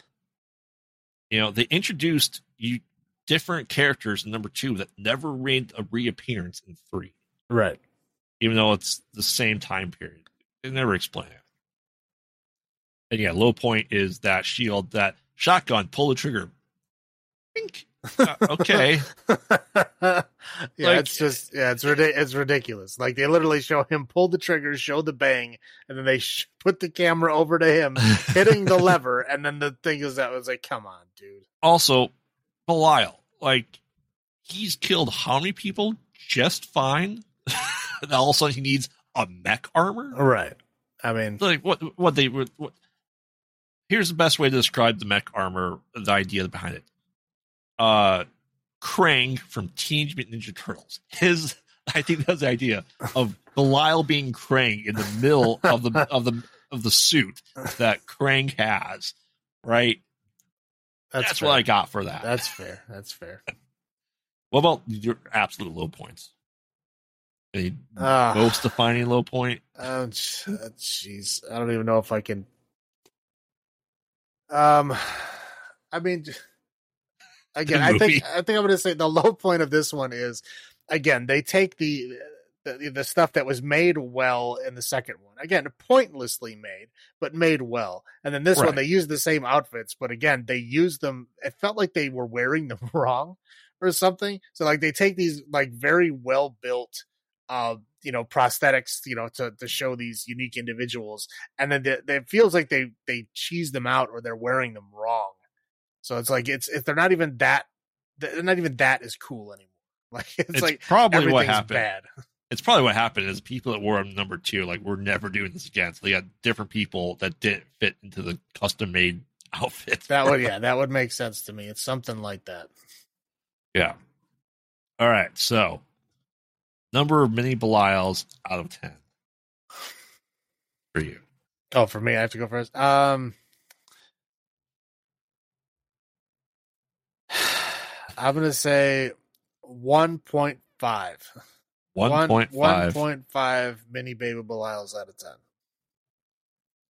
Man, still not our lowest one rating one yet, huh? No, it's don't as ever- bad as Jack Frost. Uh, Jeepers Creepers Reborn was our lowest rated one. I okay, well, it's not as bad as Jeepers Creepers Reborn. Yeah, I mean, I, uh, I don't want to watch this again. I'm going with you down to a 1.5. um, yeah. So the only thing I think we discussed this briefly when this movie I'm about to bring up came out is what it felt like to me. Malignant felt like a modernized original basket case to me. Um, yeah, so yeah, to, definitely to a degree. I can I can give it that. Uh, yeah, I kind of like it. I mean, obviously, it wasn't like a separate being there, but I mean, the the spirit, the the energy is the same. I mean, it was separate enough that they thought they cut out his body, but the brain was still left. Right, right, right. Right, and then you know, for, we're to obviously go spoil malignant, but yeah, it was a conjoined twin as well for for her in malignant, and if and, and and my where I'm going with this is that feels like a point they could have remade and done Basket Case into as well. If they were to ever reimagine, remake, reboot this, is that path that Malignant went was the path it could go. And still make sense. Yeah, I mean, again, I could see this this series being rebooted. You Oh, know what I mean? Like I could see that, but I mean, again, I'm pretty sure this guy still holds the rights to it, so I don't think that's going to happen. Correct, but uh, I'm not saying this is a series that the original people need to come back for it to be good again. I'm saying the No. exact opposite. Someone Yeah. else, Right? Someone else, this. please take it. not Tim Burton. Uh, No, well, he's, just he's busy with Wednesday, I think. yeah. Um, but yeah, like I said, I, I just thought Malignant was a good updated version of the original Basket Case. What my point is, Yeah, it just no, reminded me of that when I watched it. I mean, yeah, that's fair. I'll give you that. All right. Well, anything else you want to add to this uh infamous trilogy? uh, no, I mean, other than it's funny seeing Jolt Cola. I mean, I've never seen Jolt Cola like this prominently placed in a movie before. don't know. Um, I don't know what kind of money they had to pay. Like who who they had to get to get Jolt Cola and Kellogg's product placement. Well. Kellogg, I mean, I, Jolt Cola probably wouldn't take much because they were probably going anywhere they could at that time. that's fair. Um, yeah, I mean, I, I don't think we really mentioned it when we were talking about it, but yeah, they literally reused footage from the first movie in both the second and the third movie. Yeah, I mean, but it's like significant. It's not just like quick things. It's like the full scene of them like removing the of Belial from the side of Duane. Like they show the whole thing for like minutes. Oh yes, absolutely. Uh, Um, number two had a lot of flashbacks too. I'd say like twenty percent was flashbacks. Yeah, yeah, it did. That's- It did do a lot of flashbacks. Not as bad as what we'll get into next Christmas, Silent Night, Deadly Night. Levels of flashbacks, but more like Evil Dead two level of flashbacks, but not like actual flashbacks, which Evil Dead 2 obviously reshot everything. right. They just go, here's this great looking stuff, and then his memory is really bad and really distorted Right. from these flashbacks. All right, then. Why don't you go ahead and bring us out? Uh sure. Uh stay tuned for next week. uh we're going to do an M Night Shyamalan.